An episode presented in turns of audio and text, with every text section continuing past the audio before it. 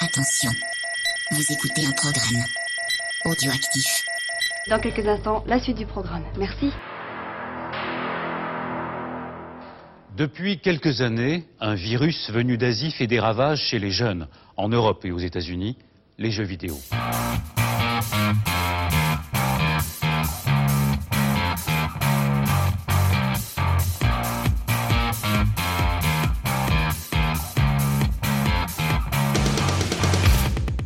Salut et bienvenue dans Backlog. Backlog, c'est l'émission qui a loupé le tras de la hype. Backlog, c'est l'émission qui vous parle de jeux auxquels vous avez joué il y a 3 ans, alors que nous, nous y jouerons dans 2 ans.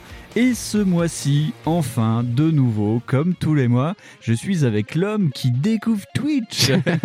oui, et qui découvre le déconfinement aussi. Le déconfinement, ça va, Fonds Ouais, nickel. euh, bah, je, je- je suis à l'air libre, c'est bien. Enfin déconfiné. Voilà, like a bird.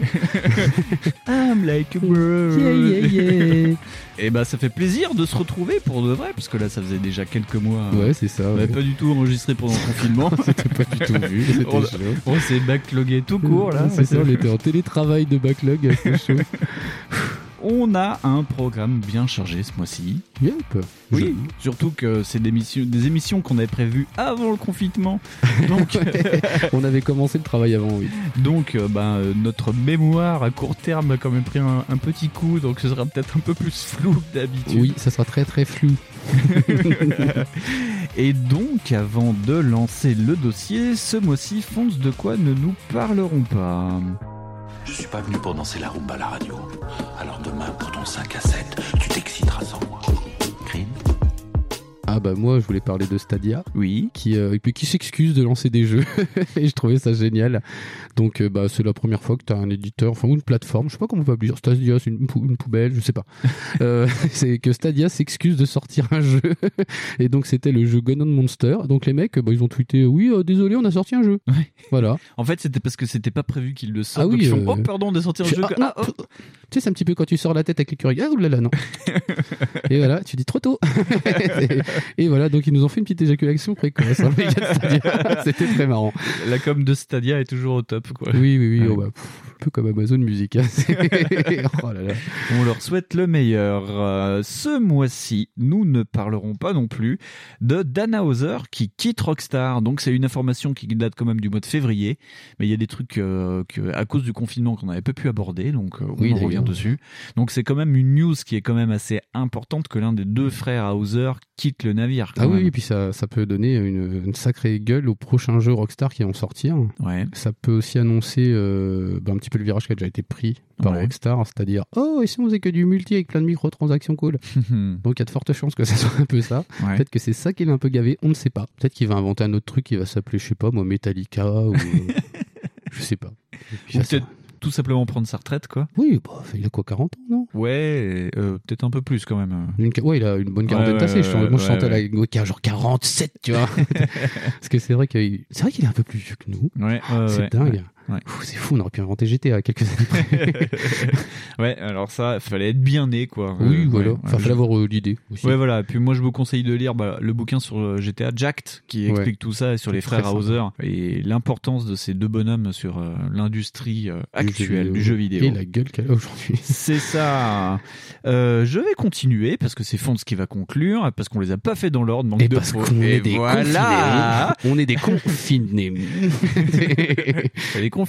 Ce mois-ci, nous ne parlerons pas non plus de la news de Sony qui nous annonce que dans Last of Us 2, qui devrait être sorti quand vous écouterez l'émission, Probablement. on peut, on peut sauter. C'est quand même magnifique un jeu en 2020 où tu as un bouton pour sauter. Ah, moi, je trouve ça incroyablement révolutionnaire. C'est, fou, ça. Ouais. ça. Ça nous rappelle les plus glorieuses heures de Mario. C'est incroyable. un peu ça. non, c'est vrai que faire un tweet pour dire ouais, regardez, on peut jumper. Bon, ok. Ah ouais, non mais Ils auraient euh, pu laisser, c'était pas grave, ça aurait été une surprise, tu vois. c'est de la communication de haute volée. Et de haute tenue.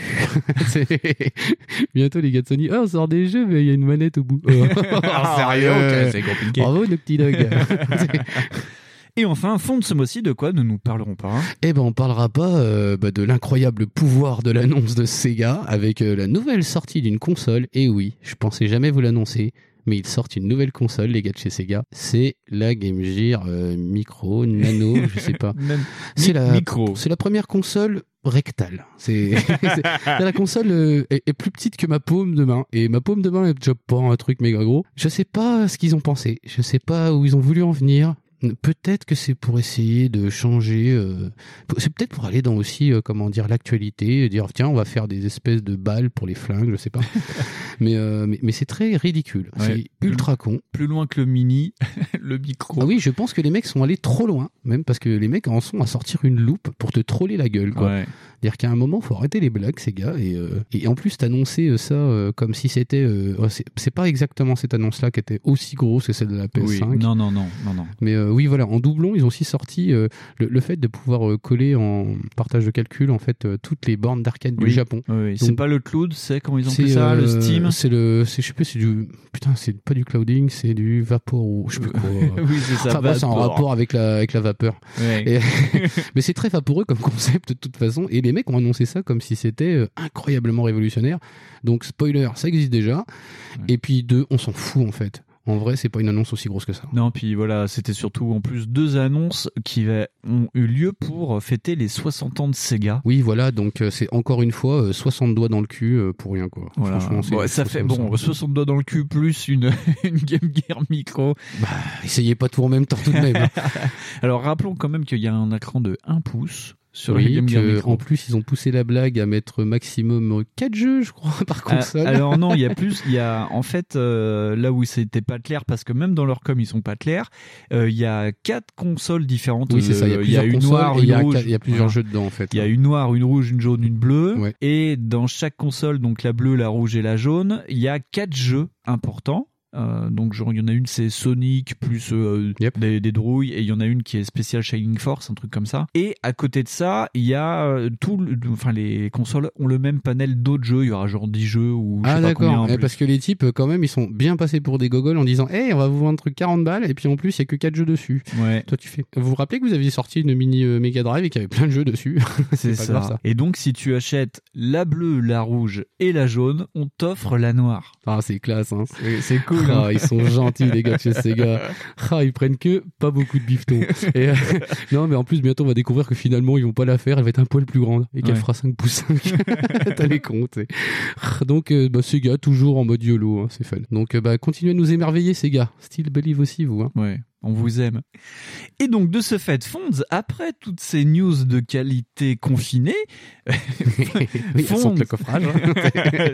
Fonds, de quoi parlerons-nous dans ce backlog 21 Et ben en fait, on va parler de jeux japonais. Ouais. Mais des jeux japonais un peu particuliers parce que euh, c'est même dû un petit peu au contexte euh, justement de l'espèce de, de repenser en fait du jeu japonais, cette espèce de remise en question qu'ils ont eu un petit peu euh, à la période Xbox 360 PS3 Mhm. qui était que bah en fait en vrai ils disaient merde qu'est-ce qu'on fait comme jeu vidéo? Donc Ouais. du coup une des décisions qui a été prise c'était de confier ça à des, bah, des studios qui, avaient, euh, qui sont européens qui sont occidentaux juste pour voir si ça marche comment que ça va bien et du coup nous euh, voilà ce qu'on va procéder c'est euh, bah, un test en fait euh, un petit panel de jeux justement qui sont faits par des occidentaux avec des licences japonaises Tout à fait. Donc, bon baiser d'Europe. Voilà. on, on a pris, on aurait pu en prendre plein. On, est- on avait une liste avait de plusieurs plus. jeux. Et donc, on a pris un jeu de Namco, un jeu de Konami et un jeu de Capcom. Donc, c'est-à-dire ça. qu'on a pris Ridge Racer Unbound, on a pris DMC DMC Devil May Cry, le fameux qui, voilà, le- voilà, le, reboot on va et dire Castlevania, Lord- euh, Lord- of Shadow, le tout premier. le tout premier ouais. Mais pas le 2. On est juste resté sur trois exemples. On fait pas euh,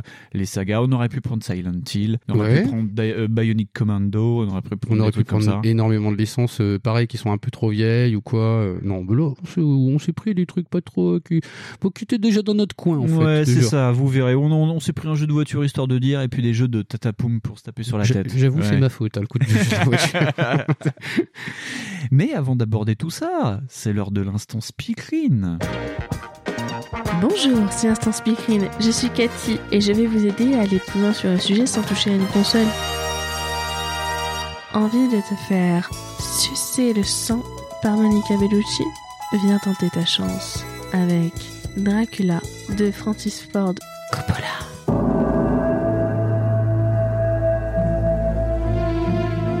C'est d'ici que se déroula l'effroyable et révoltante histoire du prince Dracula et de la femme qu'il aimait.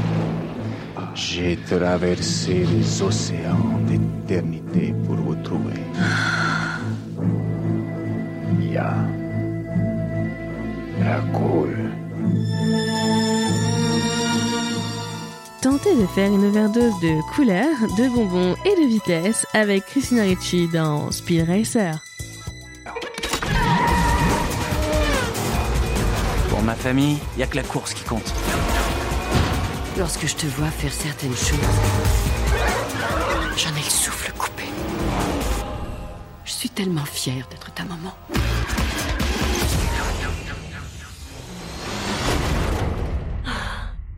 Youpi Vous avez oublié le nom de l'acteur de Black Panther? Pas grave, nous on a celui de Blade 2, c'est Wesley Snipes.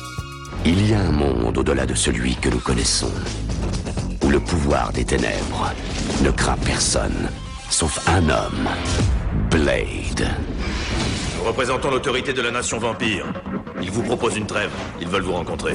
Maintenant, ceux qu'il a juré d'exterminer ont besoin de son aide pour combattre une nouvelle espèce maléfique. Nos forces sont prêtes à combattre, mais il nous faut un chef. Si j'ai bien compris, vous voulez que je les traque Pour vous Oh, ça m'excite. Bon, vous faites chier les garçons, hein, car lui et le sang s'attachent quand même, hein. Puis les serpillères, elles sont même pas finies d'être séchées. Fonz. C'est moi. Oui, bonsoir.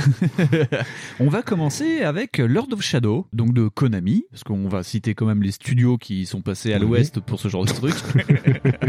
donc Konami, Castlevania Lord of Shadow 2010.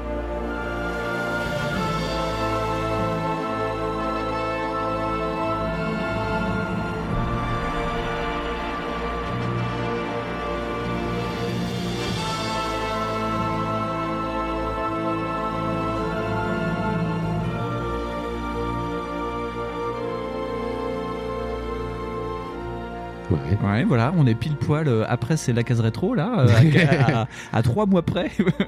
Et donc, euh, PS 360, PC. C'est un jeu développé par Mercury Steam et avec en ailier, on va dire, euh, Kojima Productions. Ouais, c'est, ça avait l'air d'être surtout en supervision, de ce que j'ai oui, compris. Supervision. Ouais, ouais. Supervision, euh, mais pas la console. Rien à voir pour les vieux. Ça pas ça. Genre, apparemment, de ce que j'ai compris, il passait euh, de temps en temps en Espagne, en fait, en vrai, où genre il devait recevoir des mails. et donc, un petit mot rapide sur Mercury Steam, euh, comme, comme vous savez, j'ai l'habitude de vous faire ça. Hein, un petit reprend, oui, un petit pour les petites habitudes. Donc, c'est un studio qui est madrilène. Donc espagnol. Voilà. Je, je crois qu'on va aller du sud vers le nord euh, dans, ouais, la, de, dans, dans, notre déroulé de jeu. Et donc, c'est un studio qui a été fondé en 2002 par des anciens d'un studio qui s'appelle Rebel Act Studios, qui n'ont pas fait beaucoup de jeux et pas des super parlants.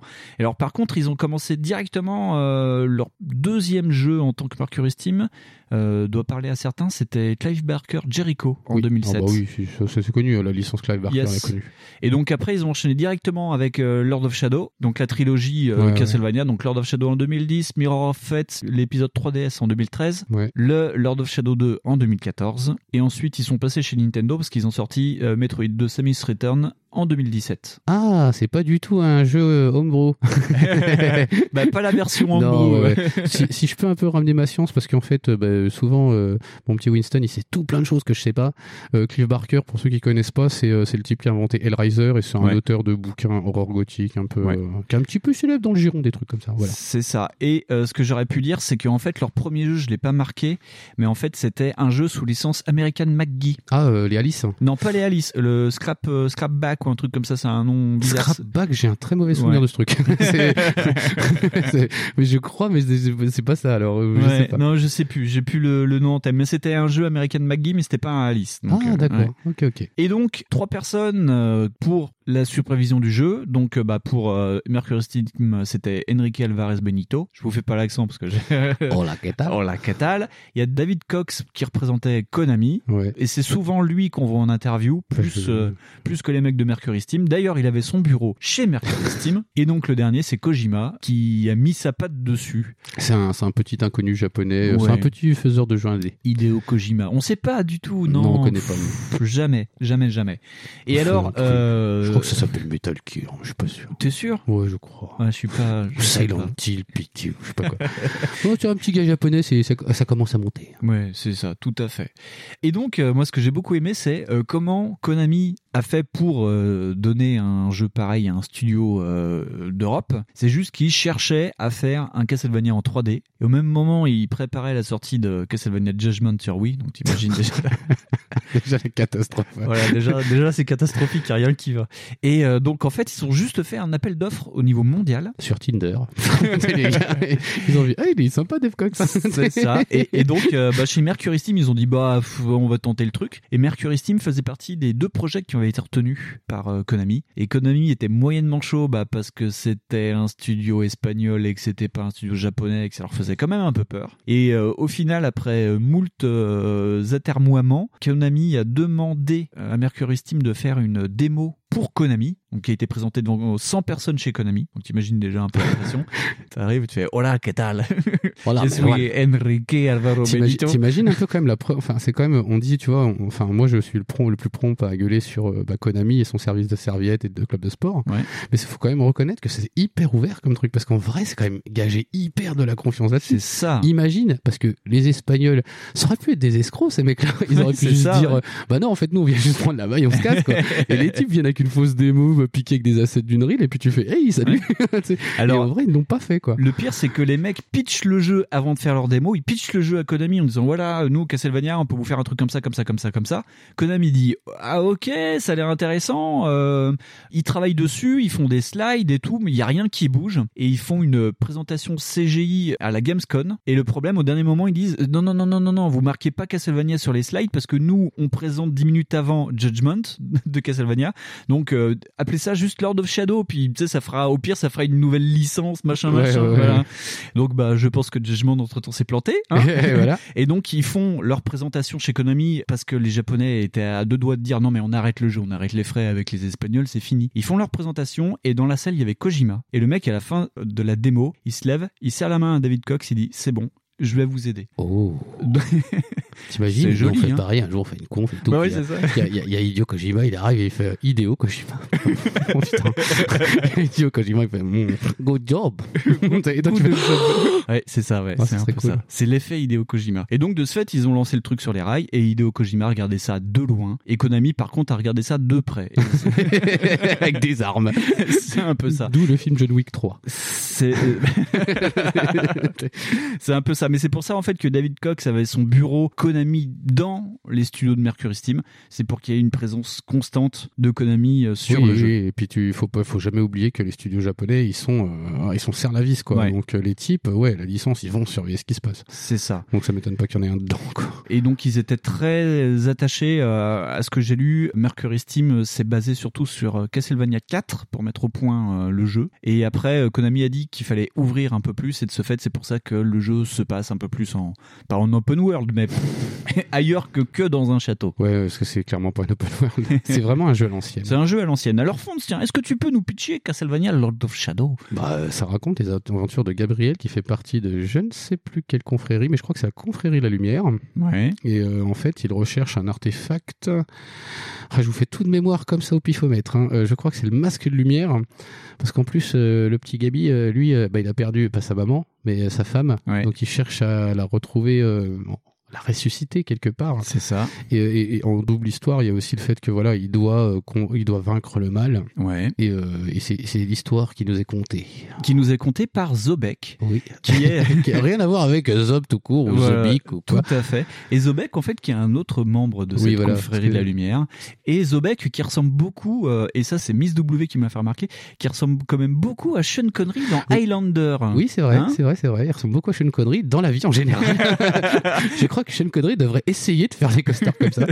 Mais c'est vrai, ouais, c'est ouais, ça, ouais. Et donc, euh, il va raconter toute l'histoire euh, de, de Gabriel Belmont qui part euh, à la recherche de. Ben, c'est un masque. Oui, en fait, au départ, c'est pour un artefact et tu découvres que c'est une quête beaucoup plus large que ça. Et chaque, euh, en fait, l'artefact est lié au Lord of Shadow, au, au Seigneur de l'ombre, qui sont au compte de trois. Et donc de ce fait, chaque, euh, enfin, le jeu est divisé en actes et sous-actes. Ouais, c'est vraiment dans ce propos-là où c'est un petit peu à l'ancienne, quoi. Ouais, et donc euh, chaque grosse partie, on va dire, correspond à un méchant. Il y a euh, le méchant euh, qui domine un peu les loups-garous, qui sont les premiers. Il y a le méchant de feu, il y a le méchant, il y a le méchant de l'eau. Oui, J'exagère à peine, c'est- quasiment ça, en fait, en vérité. Ouais, Il y a les loups-garous, le méchant avec les vampires Oui. et le méchant avec les morts-vivants. Et t'as des espèces de sous-boss qui sont des espèces aussi d'événements un peu. Oui. Genre là, j'ai en mémoire un espèce de dragon géant. T'as des sous-boss dans les niveaux, plus des boss de niveau, et qui te permettent d'accéder aux gros boss de Voilà, fin. t'as des temps de chargement. Et puis... Voilà. Oui, jeu de 2010, et sur euh, 360, c'est un jeu qui tient quand même sur deux DVD. hein. Oui, mais parce qu'en fait, euh, c'est pareil, la techno faisait que t'avais pas de Blu-ray sur le, la Xbox 360. Mais euh, je crois, j'imagine que sur euh, PS3, euh, il doit avoir un framerate pourri, et puis du coup, euh, vous l'avez sur Blu-ray, les mecs. C'est ça, cool. tout à fait. Mais oui, il est sur deux CD, quoi. Ouais, ça fait peur, hein. Ouais, ouais, ouais. C'est un, tu en parles un petit peu du, des doubles CD, parce que c'est l'un des rares jeux aussi qui possédait encore une jaquette. Enfin, une jaquette, pardon, un livret. Oui, un gros livret, en ah oui, puis hein. un vrai livret qui te raconte l'histoire. Parce que l'autre fois, euh, je me dis, bah, c'est quoi qui pèse dedans? C'est les deux CD. Je fais, ah non, c'est pas du tout les deux CD. c'est le, le- le livret qui te raconte l'histoire, les manips. Tu fais, tiens, bah, mais Capcom, ils s'y foutent. C'est d'accord. Bon, bah, c'est peut-être les Espagnols qui ont imprimé le truc, je ne sais pas. mais en tout cas, c'est euh, ouais, c'est un des rares jeux qu'à ça, et l'initiative, elle est louable. Euh, système de combat, parce qu'on est Ah, quand même dans un Castlevania. C'est euh, bah, du coup en fait le jeu singe beaucoup God of War. C'est vraiment euh, looké vers God of War, Dante Inferno. Ça vraiment ça singe ce jeu-là. Donc t'as les mêmes principes de coups forts, coups faibles, je crois. Ouais. Et c'est exactement pareil. Alors t'as énormément d'inspiration aussi. tu le vois direct dès le début avec Shadow of Colossus sur certains plans. Oui, t'as l'un des premiers gros boss en fait Ouais. qui est un colosse. Hein, Ouais, c'est un clairement. énorme truc qu'il faut défoncer. Donc oui, t'as beaucoup d'influences de jeux qui sont déjà sortis comme God of War ou Shadow of Colossus. Les influences, euh, elles se voient aussi sur la mise en scène. Parce Ouais. que God of War, c'est pareil, c'est basé sur le gigantisme. T'as beaucoup de plans aussi qui sont très éloignés de Gabriel Belmont. Oui. T'as beaucoup de plans aussi avec la lumière un petit peu en fond du crépuscule et qui, avec la petite musique triste. Donc oui, euh, il y a beaucoup d'inspiration. C'est très classique. Le déroulement du jeu est très classique. C'est pareil, t'as des phases de plateforme évidemment. Bien entendu, parce qu'on est dans un Castlevania. Donc Voilà, euh, mais c'est c'est vraiment réduit à la portion. euh, C'est-à-dire que dans God of War, t'en as quand même un peu plus. Là, t'en as Ouais. vraiment pas beaucoup. Ouais. C'est vraiment ouais typé patate quoi. C'est vraiment un beat'em all. Donc du coup, moi, je vous cache pas que ça m'a plu. Oui, toi, oui, ben nous on aime bien les beat'em all, et toi surtout. Donc oui, voilà. Mais c'est pareil, la direction, elle est, elle est magnifique. C'est Ouais. vraiment magnifique. Qu'il y a- il y a les, les armures des mecs euh, de la confrérie de la lumière, euh, bah, elles sont trop jolies, quoi. Donc ouais, moi je prends ça pour une belle réinterprétation du truc. Pour 2010, en plus, il était vraiment très très beau. Là, je, Oui, oui. euh, je t'avouerais que pour avoir fait, bah, par exemple, à côté, j'ai fait DMC, mais j'ai fait le, Il paraît le beaucoup- remake PS4, par exemple. Il paraît euh, beaucoup moins dégueulasse. Et tu ouais. dis, euh, tiens, mais c'est la 360 là. Et ben en fait, euh, ouais, c'est Ouais. c'est aussi la DA qui est un peu plus dégueu dans DMC. Ouais. Mais ça brille, hein. Il y avait cet effet de, C'est de très surbrillance Ouais, et c'est tout. très euh. clinquant. ouais, c'est pareil, t'es dans des univers un petit peu médiéval, mais c'est très très Van Helsing le jeu. c'est ça. c'est un petit peu ça. Moi, je trouve ça très bien. Oui, bah, d'ailleurs, ça se voit beaucoup bah, dans, ouais, dans les, euh, Ah oui, oui, les oui. loups-garous, les machins. Le- les euh, premiers niveaux, t'es carrément Valaki, quoi. Euh, tu te dis, oh là là, mais il va pas y avoir des zombies ou des des vampires un peu chauds là Si, voilà. Ouais, c'est très romantique dans l'idée de romantisme. Ouais, euh, gothique, c'est très gothique, je trouve. Ça fait très ça, c'est très. euh, ce que je pensais du truc, c'est que c'est pas. euh, par exemple, il y a pas la même, le même rythme, enfin, le même rythme. Il y a pas cette même volonté de t'insinuer de la colère, par exemple, dans- que dans God of War. C'est vraiment très nostalgique, c'est très. euh, la musique, elle est très en, en chorale, c'est euh, Ouais. toujours pareil, t'as des bouquins, en fait, à chaque fois que le narrateur lit, en fait, tu as le livre et c'est une espèce de vieux grimoire Oui. pourri. euh, Bah, tout, on va Ouais. dire le hub.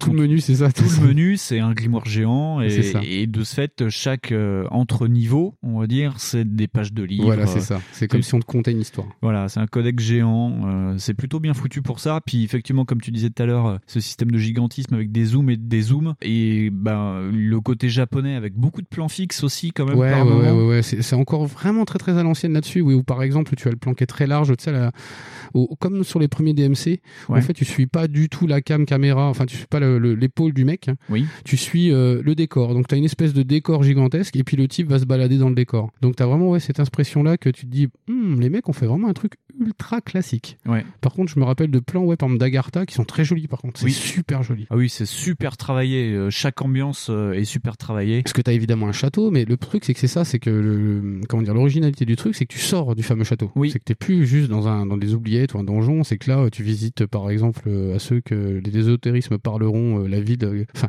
les ruines d'Agartha. Les ruines d'Agartha, c'est le début. Bah, D'ailleurs, Voilà, ce, ce que, ce que moi j'ai bien aimé dans ce Castlevania, c'est que tu as le chemin pour aller au château. Après, tu sors du château et tu as donc Oui, le troisième acte conclusion. Et en fait, quand tu arrives au château, tu as déjà quelques heures de jeu dans les pattes Ah ouais. et tu dis Oh, c'est cool! Et euh, le château, après, une fois que t'es dedans, euh, c'est pas sans fin, mais il est vraiment gigantesque. Ah, il est Enfin, gigantesque, le- oui, oui, oui. La, la partie château est vraiment très intéressante, quoi. Mais c'est- vraiment l'impression qu'il est construit vraiment euh, logiquement d'une pièce, quoi. C'est pas, euh, Oui, bah, c'est comme pas- les, jeux- les jeux 16 bits où tu sais, tu. Oui, c'est ça. de- En fait, ouais. ils sont vraiment sortis de ça. Mais vraiment, c'est pareil. C'est le jeu, il est vraiment typique de sa génération. Dans le sens où, euh, bah non, ils vont pas faire un jeu avec que des pièces, quoi. Si vous voulez jouer à Resident Evil, c'est pas ça, quoi. Ouais. Enfin, le premier, je parle, hein, avec les pièces que tu passes et tout. Là, non, en fait, t'es vraiment sorti. C'est pas un huis clos du tout. C'est, bah, c'est un petit peu Gabriel Belmont à la plage, quoi. C'est, Ouais. tu fais différents niveaux. Donc, t'as le niveau de la forêt, t'as le niveau des marais. donc, Mm. oui, c'est très, très ultra classique dans ces structures. Parce que t'as, par exemple, des ennemis volants. hein, genre, t'as des boss volants, évidemment. T'as des énormes trucs qui volent. Tu fais, oh, faut que j'apprenne à tuer ces trucs. Voilà. Donc, oui, c'est très, très, très classique. Ouais. T'as fait un God of War, t'es pas perdu, quoi. C'est ça, mais même dans la façon de jouer, à débloquer Ah oui, les combos, euh, le combo fort, combo faible, Voilà, t'as, évidemment, en plus, t'as des armes que tu dois débloquer, euh, t'as des points d'XP au fur et à mesure. C'est vraiment, Ouais. vraiment hyper bateau. T'as un système de deux jauges que j'ai trouvé pas mal. Ouais, la jauge de la lumière et la jauge, de l'ombre. Et la jauge de la lumière, en fait, euh, tu donnes des coups moins forts, mais quand tu donnes des coups, ça te permet de, récupérer de, la ouais, vie. Voilà, ça. Mais c'est toujours, c'est pareil, c'est des espèces de, de pendants que t'as déjà vu euh, partout. C'est ça. C'est ultra classique, quoi. Qu'est-ce qu'il y a d'autre à dire? Il y a le jeu d'échecs, je me rappelle du jeu d'échecs vampire, là. qui Ah assez- oui, le jeu d'échecs vampire au milieu du, truc, ouais. que tu peux jouer, euh.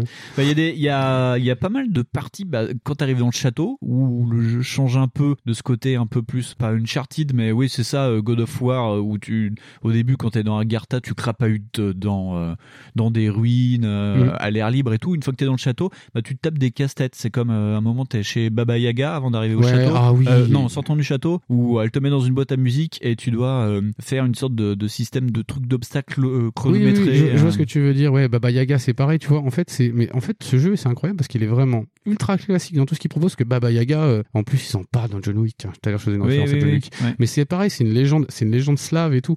Ce truc, tu peux pas faire plus classique. Je veux dire, les mecs, euh, ils ont même mis un dragon. Enfin, je veux dire, euh, voilà, euh, je veux dire, tu peux pas Ouais. faire plus classique. Mais c'est tellement bien engoncé, c'est tellement bien vendu que le truc est, est bien. Tu te fais emporter. En plus, il est pas si long que ça. Non. Et vraiment, moi, j'ai été euh, hyper hypé du truc. Je, je l'attendais pas du tout quand il est sorti. Je l'ai, franchement, je, tiens, je, je vais même pas mentir, je l'ai, je l'ai chopé sur une place de marché dans un bled.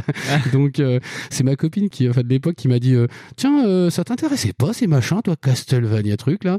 Je dis, ah putain, si. Et je l'ai vu, je fais, oh bah je vais le prendre hein, pour Ouais. 5 balles. Ouais, c'est ouais. quoi? Et, euh, et du coup, je fais, mais putain, mais il est génial. Et ouais, j'étais vraiment épaté que ce jeu-là ait pas plus de, de- d'essor. Parce que euh, apparemment, le 2 a été de très mauvaise réputation. Oui, le 2, euh, c'est pour ça qu'on n'en parle pas. Puis en plus, même pour eux, euh, c'est un échec. Ils en parlent. Il y a eu un papier dans, euh, dans un JV Le Mag il y a quelques mois qui est sorti où ils parlent euh, Du bah, 2. surtout du 1 et ils font un, un mini encart sur le 2. Parce que le problème, c'est que le 2 est la suite vraiment directe du 1.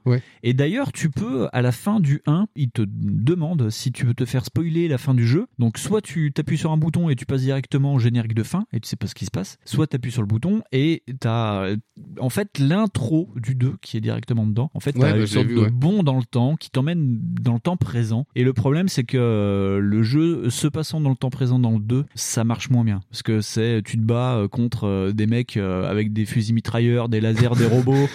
Apparemment, il y a des phases d'infiltration qui sont pourries. euh, et d'ailleurs, euh, c'est le producteur euh, espagnol Enrique Alvarez Benito qui disait que pour le 2, il aurait dû beaucoup plus parler avec Kojima qui était beaucoup moins là. Et c'était l'époque en plus sur le 2 où euh, Kojima il était plus dans le jeu avec MGS5. Tu sais, il, ouais, il y ouais. une époque où on croyait qu'MGS5 sortirait pas. euh, Kojima avait disparu, mais c'est parce qu'il bossait beaucoup sur le jeu. Et ça devait être dans ces périodes-là. Et donc, bah, le jeu est vraiment. Ouais, mais euh, pourtant, en dans rade, les quoi. GS5, il y a des loups-garous. Genre, non, mais j'ai pris le stock des loups-garous, ça peut arrêter. J'ai pris vos assets.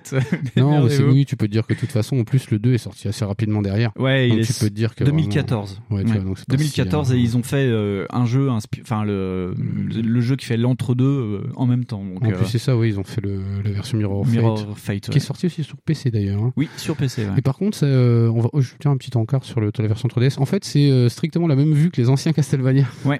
Donc ça peut être sympa à faire. Moi, je le fais un petit peu, c'était rigolo. Je crois que j'ai fait la démo. Je sais plus quoi. Je suis à une démo. Je sais plus. Peut-être je l'ai volé. Je sais pas. mais je, je sais plus. Mais je, oui, j'avais fait un truc et ouais, je trouve que c'était sympa. Ouais. Donc oui, le 1, euh, très très bon souvenir. Alors, Ouais. énorme quoi. C'est un jeu, c'est même incroyable qu'il soit pas sorti en version PS4 ou version Oui. euh, One ou je sais pas quoi remake. C'est un jeu qui aurait peut-être mérité justement, hein, les gars de, De chez, de chez Konami, là. de chez ouais. Konami là, parce que franchement. euh, Alors, Konami, ils aiment PES en ce moment. Et puis les salles de sport, mais c'est tout, quoi. Enfin, il n'y a plus rien qui sort. C'est only the game.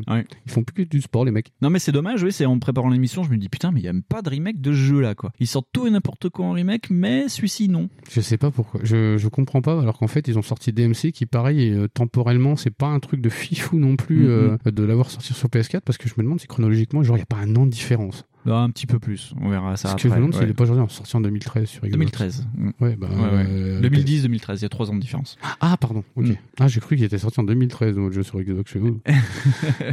je suis d'accord. Ok. Bah, euh, sinon, moi, j'ai rien à rajouter. Si rien t'as à des- rajouter Oui, si des infos en plus, vas-y. Que dire non euh, Bah la musique est plutôt bien construite.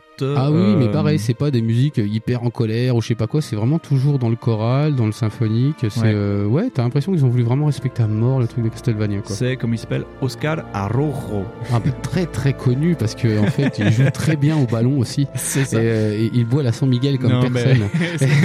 la San Pellegrino.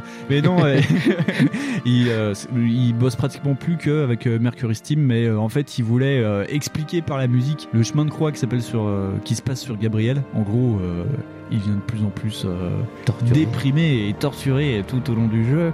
Et il y a que les, les phases de combat qui sont un peu plus un un peu voilà, qui est un peu plus dynamique quoi. C'est vraiment pour dire un peu plus Un dynamique. peu hein. plus. hein, Parce qu'en vrai, euh, ça va foutre le seum. hein, sinon, franchement, c'est- le- ouais, la musique, elle est, elle est, elle est bien, elle est pas mauvaise, mais Ouais. c'est, hyper, euh, ouais. Tu, tu sens le- la tristesse de Gabriel, le mec qui a perdu sa meuf et qui se dit, maybe je peux la retrouver si je trouve ce truc. Après, je vais peut-être déchirer des trucs si c'est pas le cas. c'est donc voilà.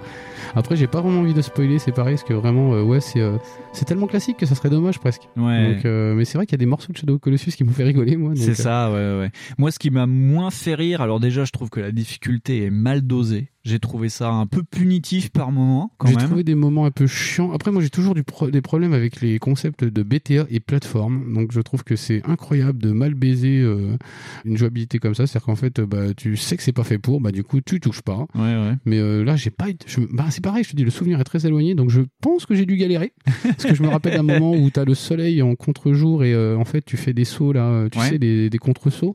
Et je me rappelle l'avoir fait assez souvent. Donc, je veux pas dire que j'ai pas galéré, c'est pas vrai. Mais euh, ouais, non, euh, moi j'ai pas un gros souvenir négatif de ça. J'en ai plus sur euh, DMC. 5. Ouais. Moi, ce que, moi, ce que, ce qui m'a surtout euh, énervé, c'est, on parlait des caméras fixes, mais alors les caméras libres sur certains boss, ça devient compliqué parce que quand tu essayes de fuir, parce que tu joues pas mal en contre, et quand c'est de fuir et que la caméra, bah, elle te montre tout sauf le boss, bah, ça devient quand même compliqué. ah, c'est important les pieds. et surtout, surtout, là où on voit que c'est un jeu de 2010, c'est que le jeu est blindax, ras la gueule de QTE. Et alors là, c'est vraiment du QTE de merde hein, quand même. hein. Alors, ça, faut le préciser Alors, quand même. Winston d'abord, lui, il aime pas ça. Non. Moi, je, je- le truc, c'est que maintenant, la manette à Xbox, je sais pas comment je me démerde, mais j'y arrive à peu près. Donc, euh, Après, oui. après 15 ans Ouais, tu, mais ça serait un peu dommage quand même. Mais oui, euh, mais je te rassure, hein, s'il y a des QTE sur la Switch, je les foire. hein. Parce que les manettes, en plus, elles sont toutes pas colorées. Mais, euh, mais oui, oui, oui, il y a des QTE, c'est vraiment euh, là-dessus, ouais, c'est hyper à l'ancienne, quoi. Mais sinon, moi, ça me choque même pas parce que si derrière t'as essayé Heavy Rain, tu me fais, oh, ça va. Ouais. Mais ouais, non, franchement. Non, mais c'est du, c'est du QTE. Le problème, c'est qu'il y a des boss que tu peux finir que par QTE. T'as même beaucoup de boss. T'as beaucoup de boss. et tu moi, les premiers boss, j'ai pas trop compris parce qu'il faut appuyer dans une zone, bah, tu sais, au QTE, t'as Ah, la, oui. Ah, la touche qui s'affiche et t'as le rond qui se réduit. Il faut appuyer au bon moment, pas trop tôt, pas trop tard. Et moi, il y a des boss que j'ai recommencé, mais j'ai recommencé la, la barre de fin où tu sais, tu, Oui, genre, en fait, tu tu, repars- tu tu dois lui faire un coup de merde, partie là, ouais, tu ouais. dois lui casser les nanas, et puis, bah, bah, si tu loupes ton QTE, tu recommences. Ouais, Euh, ça, c'est un peu pétri, ça m'a un peu énervé parce Ouais, que pétri. ouais, il y a des boss déjà, t'es content d'arriver euh, à leur dernier niveau de vie, quoi, et mais je sais pas putain, je vais crever, quoi. Mais ça se voit, tu vois, que c'est pas une très bonne idée parce qu'au final, les mecs, ils ont comme légèrement abandonné cette connerie. Parce que c'est vrai qu'il y a des fois, t'es posé, tu dis le boss est en train de te parler, et là, le truc attaque, et toi, tu fais appuie sur X. Je fais, Mais, Mais- où ça, quel mais bouton T'es parti pisser Putain de merde. Mais oui, ça c'est vrai que c'est ouais, les QTE c'est encore le truc relou. Mais je trouve que ouais, ça, ça va, ça va. Franchement, ça Ouais. va. Si c'est que ça comme défaut que tu trouves, moi je trouve ça cool. Bah euh, oui, mais le problème c'est que j'ai trouvé ça un peu vraiment handicapant sur euh, bah, surtout quand t'arrives vers les boss de fin et que t'as plein de trucs où c'est que du QTE, tu fais ah c'est quand même compliqué compliqué. Mais euh, Ouais, ce que je, le, si, si, il y aurait peut-être un autre défaut aussi, c'est peut-être, euh, bah, tu t'aurais pas cette logique de refaire forcément un, un run derrière, en fait, un autre run. Ouais. Le jeu vraiment, euh, moi je l'ai gardé, hein, je l'ai pas jeté ni rien. Je l'ai pas brûlé. Je l'ai pas brûlé ni vendu ni rien. Mais en vrai, euh, je, je suis pas sûr que je le refasse pas que dans genre 10 ans. Ouais. Parce que le, le jeu, euh, bon, une fois que t'as fait l'histoire, voilà, c'est fini. Euh, le jeu est plaisant à faire, hein, mais Oui. euh, je suis pas sûr que tu aies euh, autant cette fonction-là de rejouabilité que tu aurais sur un DMC, par exemple, parce que le- le- vraiment le jeu est fait pour ça, un DMC. Ouais. C'est-à-dire que tu peux faire telle partie, telle Oui, partie. oui. Mais pas Castlevania, parce que c'est genre déjà, c'est sur ce deux CD quand c'est sur Xbox. Oui. Et en fait, quand vous mettez le premier CD dans la Xbox, en fait, ça te fait, bah, euh, mec, il faut que tu mettes le CD 2, parce qu'en fait, ta partie, euh, t'es en sauvegarde finale, là. Ouais. Donc tu peux, tu fais, mais, mais, mais, je peux pas recommencer une partie juste pour le lol? Bah, c'est un peu con. Ouais, c'est un peu. Voilà, et c'est juste ça qui est mal gapé en fait. Euh, ouais, il y a deux trois petites scories comme ça. Ouais, tu Ouais. vois que le jeu a vieilli. Non, après, il y a du challenge sur les boss. euh, Enfin, c'est ça qui est dommage, c'est que ça te rajoute un challenge mal gapé avec Bah, en même les temps, QTE, euh, quoi. tu vois. regarde, en même temps, je me souviens du monstre de glace là, ou de pierre qu'on voit au tout début. Ouais. Euh, S'il y a pas les QTE, en vrai, il est pas dur. Hein. Oui. Tu Ouais. vois, donc il y a aussi peut-être ça. Hein, Ouais. euh, Encore mecs- sur ce boss-là, vu que c'est euh, un monolithe géant à grimper, c'est- j'ai pas trouvé ça très très grave. C'est- Il y a un sous-boss, il y a un troll dans les premiers boss dans un cimetière. Mmh. T'as t'as truc cliché, troll, boss, cimetière. Donc Oh, très jeu. putain, oui, et, euh, et il tape avec avec son gros rondin et en fait pour le finir, faut lui faire une série de QTE pourris. Faut lui faire les et au début, bah moi je suis très blonde et j'ai pas compris comment il fallait faire. Ouais, Sachant qu'en plus je sortais des jeux de, de notre ami Souda où il y avait déjà des QTE et j'en avais plein le fion de faire des QTE. Putain, j'en ai marre d'appuyer sur X. Donc on, on voit quand même le côté un peu japonais de la sauce euh, qui Ça se trouve que Jima, il venait que pour ça. QTE rouge. non, pas bleu. Ce n'est pas raciste, pas du Non, tout. Rien non, à non, voir. rien à voir. C'est juste que Kojima, on imagine qu'il a forcément un accent. Oui, c'est ça, ouais. Il a l'air tellement mystérieux, ce mec. c'est comme un vieux. C'est le vieux, de, le vieux de la montagne. C'est le vieux de la montagne, ouais. Pas grand chose à dire. euh, Enfin, si, jouez-y. Sinon, jouez-y parce qu'en plus, c'est un jeu euh, maintenant, euh, pff, ça doit traîner dans les bacs à soldes à Micromania pour ouais, 7 balles, 5 Ouais, balles, ouais, ouais, peut-être même moins. Faites gaffe, il y a deux CD sur. Xbox. Euh, je sais pas ce qu'il vaut sur, sur PS3, vraiment, je sais pas. aucune idée. Je pense que le problème de framerate et de tearing doit être déjà réglé. Mais, euh, après, c'est Konami, hein, faut pas oublier. Mais je sais pas. Donc, euh, oui, euh, oui, faites gaffe, il y a deux CD. Ah si, tiens, dernier truc, moi j'adore parce que tu peux chevaucher aussi des, créatures dégueulasses. Oui, c'est vrai. Ah. T'as des espèces de. c'est- Comment ils s'appellent ça? C'est pas des loups-garous, Il y a des, des wags, des wargs. C'est des wargs. Et puis il y a des, des tarentules géantes aussi. C'est trop rigolo. Ah, mais j'aime pas trop les araignées. Si tu... Ouais, j'aime pas. Donc voilà, c'était mon. Enfin, les chevaucher, je veux dire, Mon c'est truc chelou. fun. c'est chelou. Mais c'est vrai, chauffer les bidules, c'est cool. Ouais. D'ailleurs, il y a une euh, séance euh, qui m'a fait penser à Shinobi. Euh, Euh, avant d'arriver à Agartha, t'es sur un cheval et ouais, tu dois euh, Je zigzaguer. me demande si t'as pas, je me demande n'y a pas un truc qui brûle d'ailleurs, une calèche, je sais pas quoi. euh, non, tu Si te poursuis par des loups-garous. Moi aussi, je confonds avec Van Helsing. Ah, tu dois peut-être confondre avec Van Helsing. Mais c'est vrai qu'il y a cette inspiration-là quand même pas mal. Yes. Mais c'est- il est trop cool ce jeu. Très bien, et ben euh, on va aller un peu plus au nord de l'Europe et on va passer à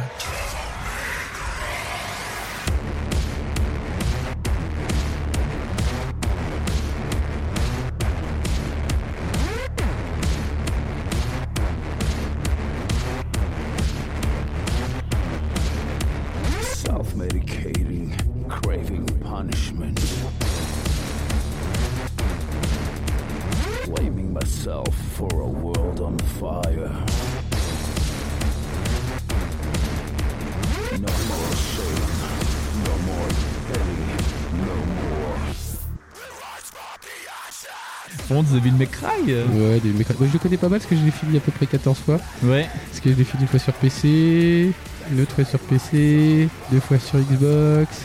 Et après, euh, comme j'ai touché à Definitive Edition, j'ai dit Oh bah tiens, je vais le refaire encore. Cool, trop chouette.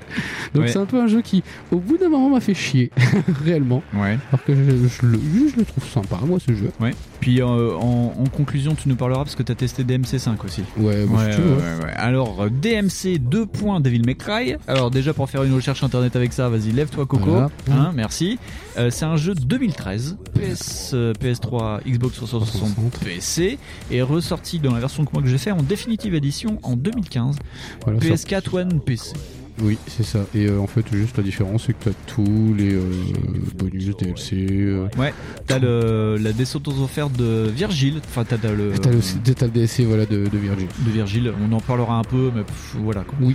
Que dire? C'est un jeu de Ninja Theory? Ouais, Hein? Ninja Theory, c'est C'est Ninja Theory. euh, alors rapidement, Ninja Theory. Quand je disais que c'était un peu plus au nord, c'est parce qu'ils sont de Cambridge, donc là on est en Angleterre. Voilà, c'est une boîte qui a été fondée en 2000, et ça c'est important pour ce que je vais dire après. À l'époque, il s'appelait Just Add Monster. C'est un studio qui a été racheté par Argonaut en 2000, puis revendu en 2004. Et c'est pour ça qu'il s'appelle Ninja Theory. Il, se, il fuit. voilà, il fuit. Euh, et donc, ben, euh, pourquoi on les connaît? Bah, Heavenly Sword, Bah, déjà, 2007, le hein. premier gros jeu de la PS3, Yes. quasiment. C'est ça. Enslaved, Il y a eu Enslaved. Journey to the West, Et 2010. attends, attends, attends, il y a quoi d'autre? Bah, Sinon, c'est Hellblade. Oui, c'est Hellblade euh, qui est sorti en Sinon- 2017. Sinon, t'as Hellblade. D'ailleurs, ils annoncent une suite. Et donc, ils ont été rachetés en 2018 par Microsoft. Et donc, de ce fait, ils vont faire Hellblade 2. Donc, il n'y aura pas de Hellblade 2 sur. On vous laisse deviner. Spoiler, vous trouverez tout seul. Et donc, pourquoi ils se sont retrouvés à faire Pourtant, DMC, c'est quand même ultra japonais, quoi, de base. c'est hein. le truc le plus fiable que tu peux trouver. Je veux dire, c'est. Déjà, Castlevania, c'est ultra japonais, mais là. Devil May Cry, c'est ultra Ah japonais. bah putain, oui, c'est un travail loupé euh, d'un boulot sur euh, Resident Evil. Donc, C'est oui, c'est chaud, quoi. Ouais. turbo chaud. Et donc, euh, en fait, euh, histoire un peu particulière, après le 4, euh, la licence rentre en dormance, on va dire ça comme ça. Ouais, parce que le 4 a pas si bien marché que ça. Parce que Yes. le jeu de mémoire, il était sorti sur Xbox. C'est un jeu qui a été apprécié par les fans, mais moins grand public. Ouais. Parce que vraiment, le jeu était euh, très aller-retour, très répétitif. Par contre, il permettait énormément euh, le scoring. Ouais. Donc, bah, les fans euh, ont carrément kiffé. Les autres ont pas bien piné.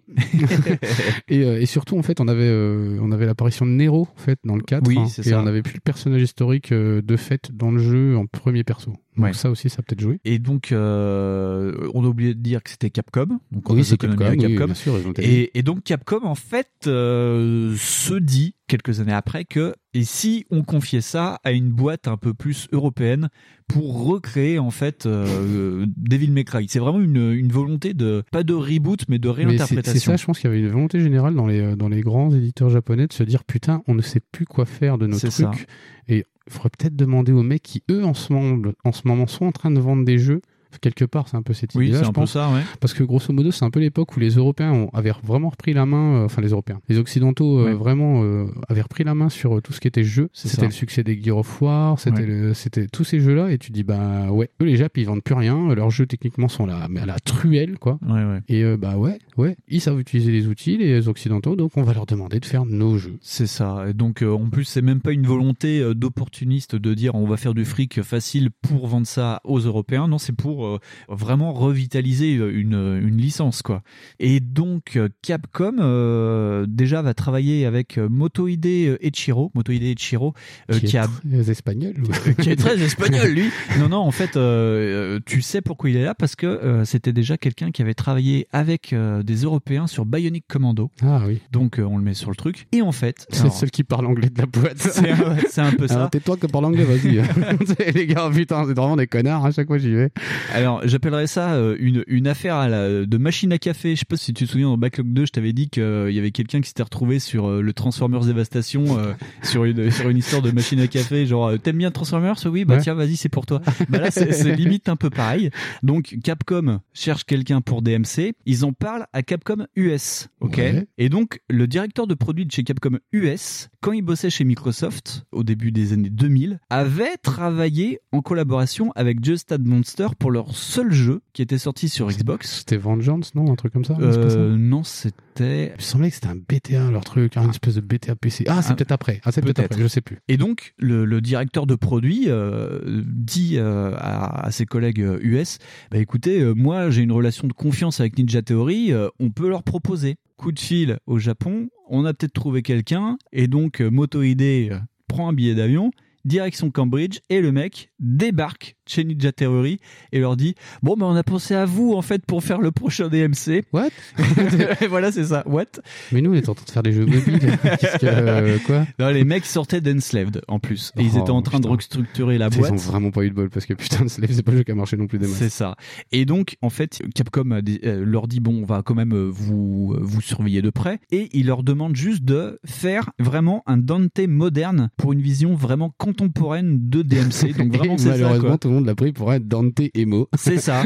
Et euh, ce qui est rigolo, c'est que effectivement, comme tu me disais, mais même toi, je me souviens à l'époque, tu disais putain, mais Dante il ressemble vraiment à rien. Ah oui, oui, et oui, moi j'ai gueulé euh. quand j'ai vu les premières images. J'ai fait Oh non, on dirait un chanteur de Tokyo Hotel, pourquoi? C'est ça. Et le problème, c'est que à la base, chez Ninja Theory, déjà les mecs sont pas mal fans de DMC vu que bah, ils jouent euh, quand même beaucoup sur euh, la baston dans leur jeu, quoi. Et ils se disent bon, Dante, on va rester quand même sur un truc un peu euh, un peu conforme, le Dante à l'ancienne avec les cheveux longs et blancs, machin, machin, machin. Et ils présentent les premiers croquis à Capcom Japon qui font non, c'est pas ça qu'on veut en fait. Ah, moi je croyais juste que c'était des mauvais fans. non, non, C'est- non, non, c'est vrai. il- il- c'est- c'est Capcom Japon qui leur dit mais allez plus loin dans le délire quoi, lâchez-vous. Mettez peu. les meufs Les gars, ils ont fait allez hop Et c'est comme ça qu'ils ont fait Sanran Kagura. c'est un peu ça. Non, non, mais oui, ils voulaient vraiment une grosse volonté de euh, ça et euh, l'accessibilité sur les systèmes de combat, parce qu'ils avaient commencé à mettre au point un système de combat assez, euh, assez à l'ancienne, et Capcom dit non, non, faut un truc plus simple, faut vraiment que, que ce soit styly pour les premiers buts. Donc moi, j'étais content quand j'y ai joué, parce que Ah bah tu appuies sur quatre boutons, tu fais des trucs de fou. Mais, fou, mais en vrai, en vrai, j'ai pas, moi j'ai pas bien compris pourquoi justement tout le monde a un peu grillé là-dessus parce que je comprends, parce qu'en vrai c'est ça, ça- le jeu prend pas mal à euh, sur tout. C'est-à-dire effectivement le jeu il est fait pour te dire ah ouais t'as vu, nous on sait faire des faits qui en est des méchants. Donc dans la DA, dans la musique, dans le propos, hein, parce que dans tout le long du jeu c'est abominablement con, et, euh, et aussi dans le système de combat qui est vachement plus simplifié et qui revient en fait juste juste en fait ça revient juste au bah au premier, c'est Ouais. juste plus simple. C'est ça. Parce que du coup, vers le 3 et vers le 4, ils ont commencé à mettre des systèmes de triple jeu de combat Mhm. qui ont apparemment pas dû être super super kiffés par les gens parce qu'ils l'ont pas acheté. Ouais. Et, euh, et du coup, voilà. Alors que oui, là, euh, t'as pas, tu sais, le Gustringer ou t'as pas ces trucs-là. Ouais. Donc en fait, t'as un système de jeu, je crois, de mémoire, et puis euh, basta, quoi. Ouais. C'est vraiment hyper simple du cul. Et le dernier truc, c'est que euh, à l'époque, Ninja Theory embauchait du monde et euh, ils embauchent une nana pour euh, mettre au point les systèmes de combat pour les prochains jeux Ninja Theory. Et la meuf, elle arrive dans son bureau et elle dit à son patron Bon, alors, sur quoi on bosse? Et le mec lui dit Eh ben, tu vas travailler sur Devil May Cry. Et là, en fait, elle a fermé sa porte. Elle a fait, elle a fait, d'accord. T'entends. Ouais, apparemment, c'était un peu ça, ouais. Et donc euh, Alex Garland, parce qu'il y a toujours un Américain qui bosse pour les Japonais, donc Alex Garland. On va pour, savoir euh, si c'est pas un japonais. pour Capcom US et donc euh, Tamine Antoniades pour euh, Ninja Theory. Voilà, c'était les noms qu'il fallait citer. Un petit pitch de ce Bah, de ce DMC. pitch, bah, si tu veux, c'est le pitch. en fait, c'est juste le reboot du premier. Enfin, c'est les origines du premier bah, de Dante, quoi. Donc, on découvre. enfin, on te relie exactement la même histoire. Donc, le problème, c'est que c'est un peu une histoire qui est dans le monde du jeu, vidéo qui est un peu ressucée, l'histoire de Dante. Parce qu'en fait, tu découvres que c'est un type qui est chasseur de démons et que lui-même est euh, moitié fils de démons et que oh là là, surprise, il a un frère. Il y a deux trois éléments qui changent par rapport euh, au jeu d'origine où t'as plus euh, des personnages qui avaient été mis en place comme Trish au départ dans la 1, 2, 3. Mais sinon, globalement, euh, c'est la même histoire. Il est face à un méchant qui a le même nom qui s'appelle de mémoire Mongoose. Ouais. Ou, euh, Mangouste. Ouais, c'est. Mangouste, c'est le gros méchant qui est très méchant. Oui, donc t'as déjà la DA du méchant, elle est hyper classique. Hein. Mais c'est un gros chauve en costard. Oui, c'est un gros chauve, euh, C'est le méchant de Spider-Man, quoi. C'est ça. Et oui, c'est tout un monde de démons un petit peu horrifique. C'est quasiment, ça change quasi rien, Ouais. quoi. Alors on peut dire quand même que c'est un peu, euh, moi j'appelle ça euh, univers Robert Rodriguez dans l'idée quand même, hein. parce que c'est très émo Rodriguez. Ouais, c'est très émo Rodriguez. C'est très série B, c'est très euh, comment dire euh, ambiance. euh, on s'en fout, mal alpha. Les premières images, il est dans une boîte, il baise avec des meufs euh, habillées ça, en ouais. ange et tout. C'est ça, il y a une espèce aussi pareil de quand tu le présentes en fait et qu'il y a la première attaque des démons contre lui, il est dans sa caravane et puis en fait euh, il y a le gag de pas voir sa bite. Ouais, voilà, ouais, ouais, ouais. Et en fait tu vois le personnage s'habiller en fait au fur et à mesure qu'il tombe parce que eh, le mec est tellement badass qu'il est tellement rapide qu'il peut s'habiller rien qu'en tombant. Ouais. Il est trop fort. Et, euh, et voilà. Et genre, c'est même la phase introductive du jeu, tu récupères tes fringues. C'est ça, en fait. tu récupères tes C'est tellement con, ouais. Et en plus, pour faire encore cliché-bar, en français, il a la voix française de Paul Walker. Je sais pas si t'avais fait Ah, gaffe. pas eh ben si, c'est la voix française de Paul Walker. Donc ça rajoute en plus dans le côté, euh, ben oui, Ah, euh, il a failli B. battre. Ah là là. Ouais, donc Avec euh, tout ce feu dans le jeu, je suis pas sûr que ça soit si intéressant. Mais j'avais pas. ah, Putain, c'est vraiment c'est c'est de la, Paul Walker, ouais, c'est ouais, ouf ça. c'est la voix française de Paul Walker. Et sinon, Moi, en vrai, c'est Paul. Walker. Moi, j'ai lancé le jeu, j'ai fait ah putain, c'est Paul Walker. Ouais, c'est- bizarre qu'il t'était dit, euh, tiens, et tu m'avais pas promis une caisse sous les 10, toi C'est chelou. C'est un peu ça. Mais ouais, non. Ouais, non, euh, par contre, oui, ouais, moi j'ai trouvé ça très cliché-bar. C'est ultra cliché, C'est genre. une critique de la société de consommation Ouais. et de, de la news euh, en continu. Ouais, c'est une espèce en plus, euh, voilà, il y a en, en filigrane, il y a une espèce de relecture d'Invasion Los Angeles avec euh, genre euh, avec la vision que lui il a en tant que demi-démon euh, sur le monde qui l'entoure et, euh, Ouais. et genre tu les vois consommer d'une espèce de Gatorade et puis en fait lui il voit que c'est des boissons de merde en vrai, euh, Ouais, que c'est qui, est- dégueu, qui est ça- produit par une sorte de larve une géante. espèce de succube Bah, comme comme dans un peu comme dans Futurama aussi où Oui. la boisson est produite par une sorte de larve atroce. Ouais, voilà. Et c'est, ouais, et vraiment, ouais, aujourd'hui, le truc, en plus, c'est pour ça que quand je l'ai refait, j'étais un petit peu plus reculé. c'est que, oui, du coup, ça passe, c'est moins mode. Du coup, c'est un peu moins mode. Et, et du coup, ça veut tellement te faire des fucks tout le temps, genre avec le gag, avec les cheveux, tu vois. Oui, oui, oui. Genre, à un moment, ils font un gag avec l'ancienne coupe de Dante où le mec, il fait non, mais genre jamais enculé, quoi. Ouais, et, ouais. genre, et voilà. Et en Ouais. fait, c'est ça, ça se veut hyper, euh, comment ça s'appelle? C'est, hyper adolescent. C'est, Ouais. hyper ado et tu vois qui, ce qu'ils veulent draguer, quoi. Et le problème, c'est que c'est tout ça, tous ces trucs, euh, la scène où il s'habille dans sa caravane euh, à la vitesse, euh, enfin en slow-mo, et puis le coup de la perruque, qui est pas du tout au même endroit d'ailleurs, parce que Non. le coup de la perruque qui tombe sur les cheveux, c'est genre euh, 15 minutes après. Mais tout avait été mis, pas dans le premier trailer, mais dans le, le trailer plus ou moins de lancement qui a été montré à un des E3.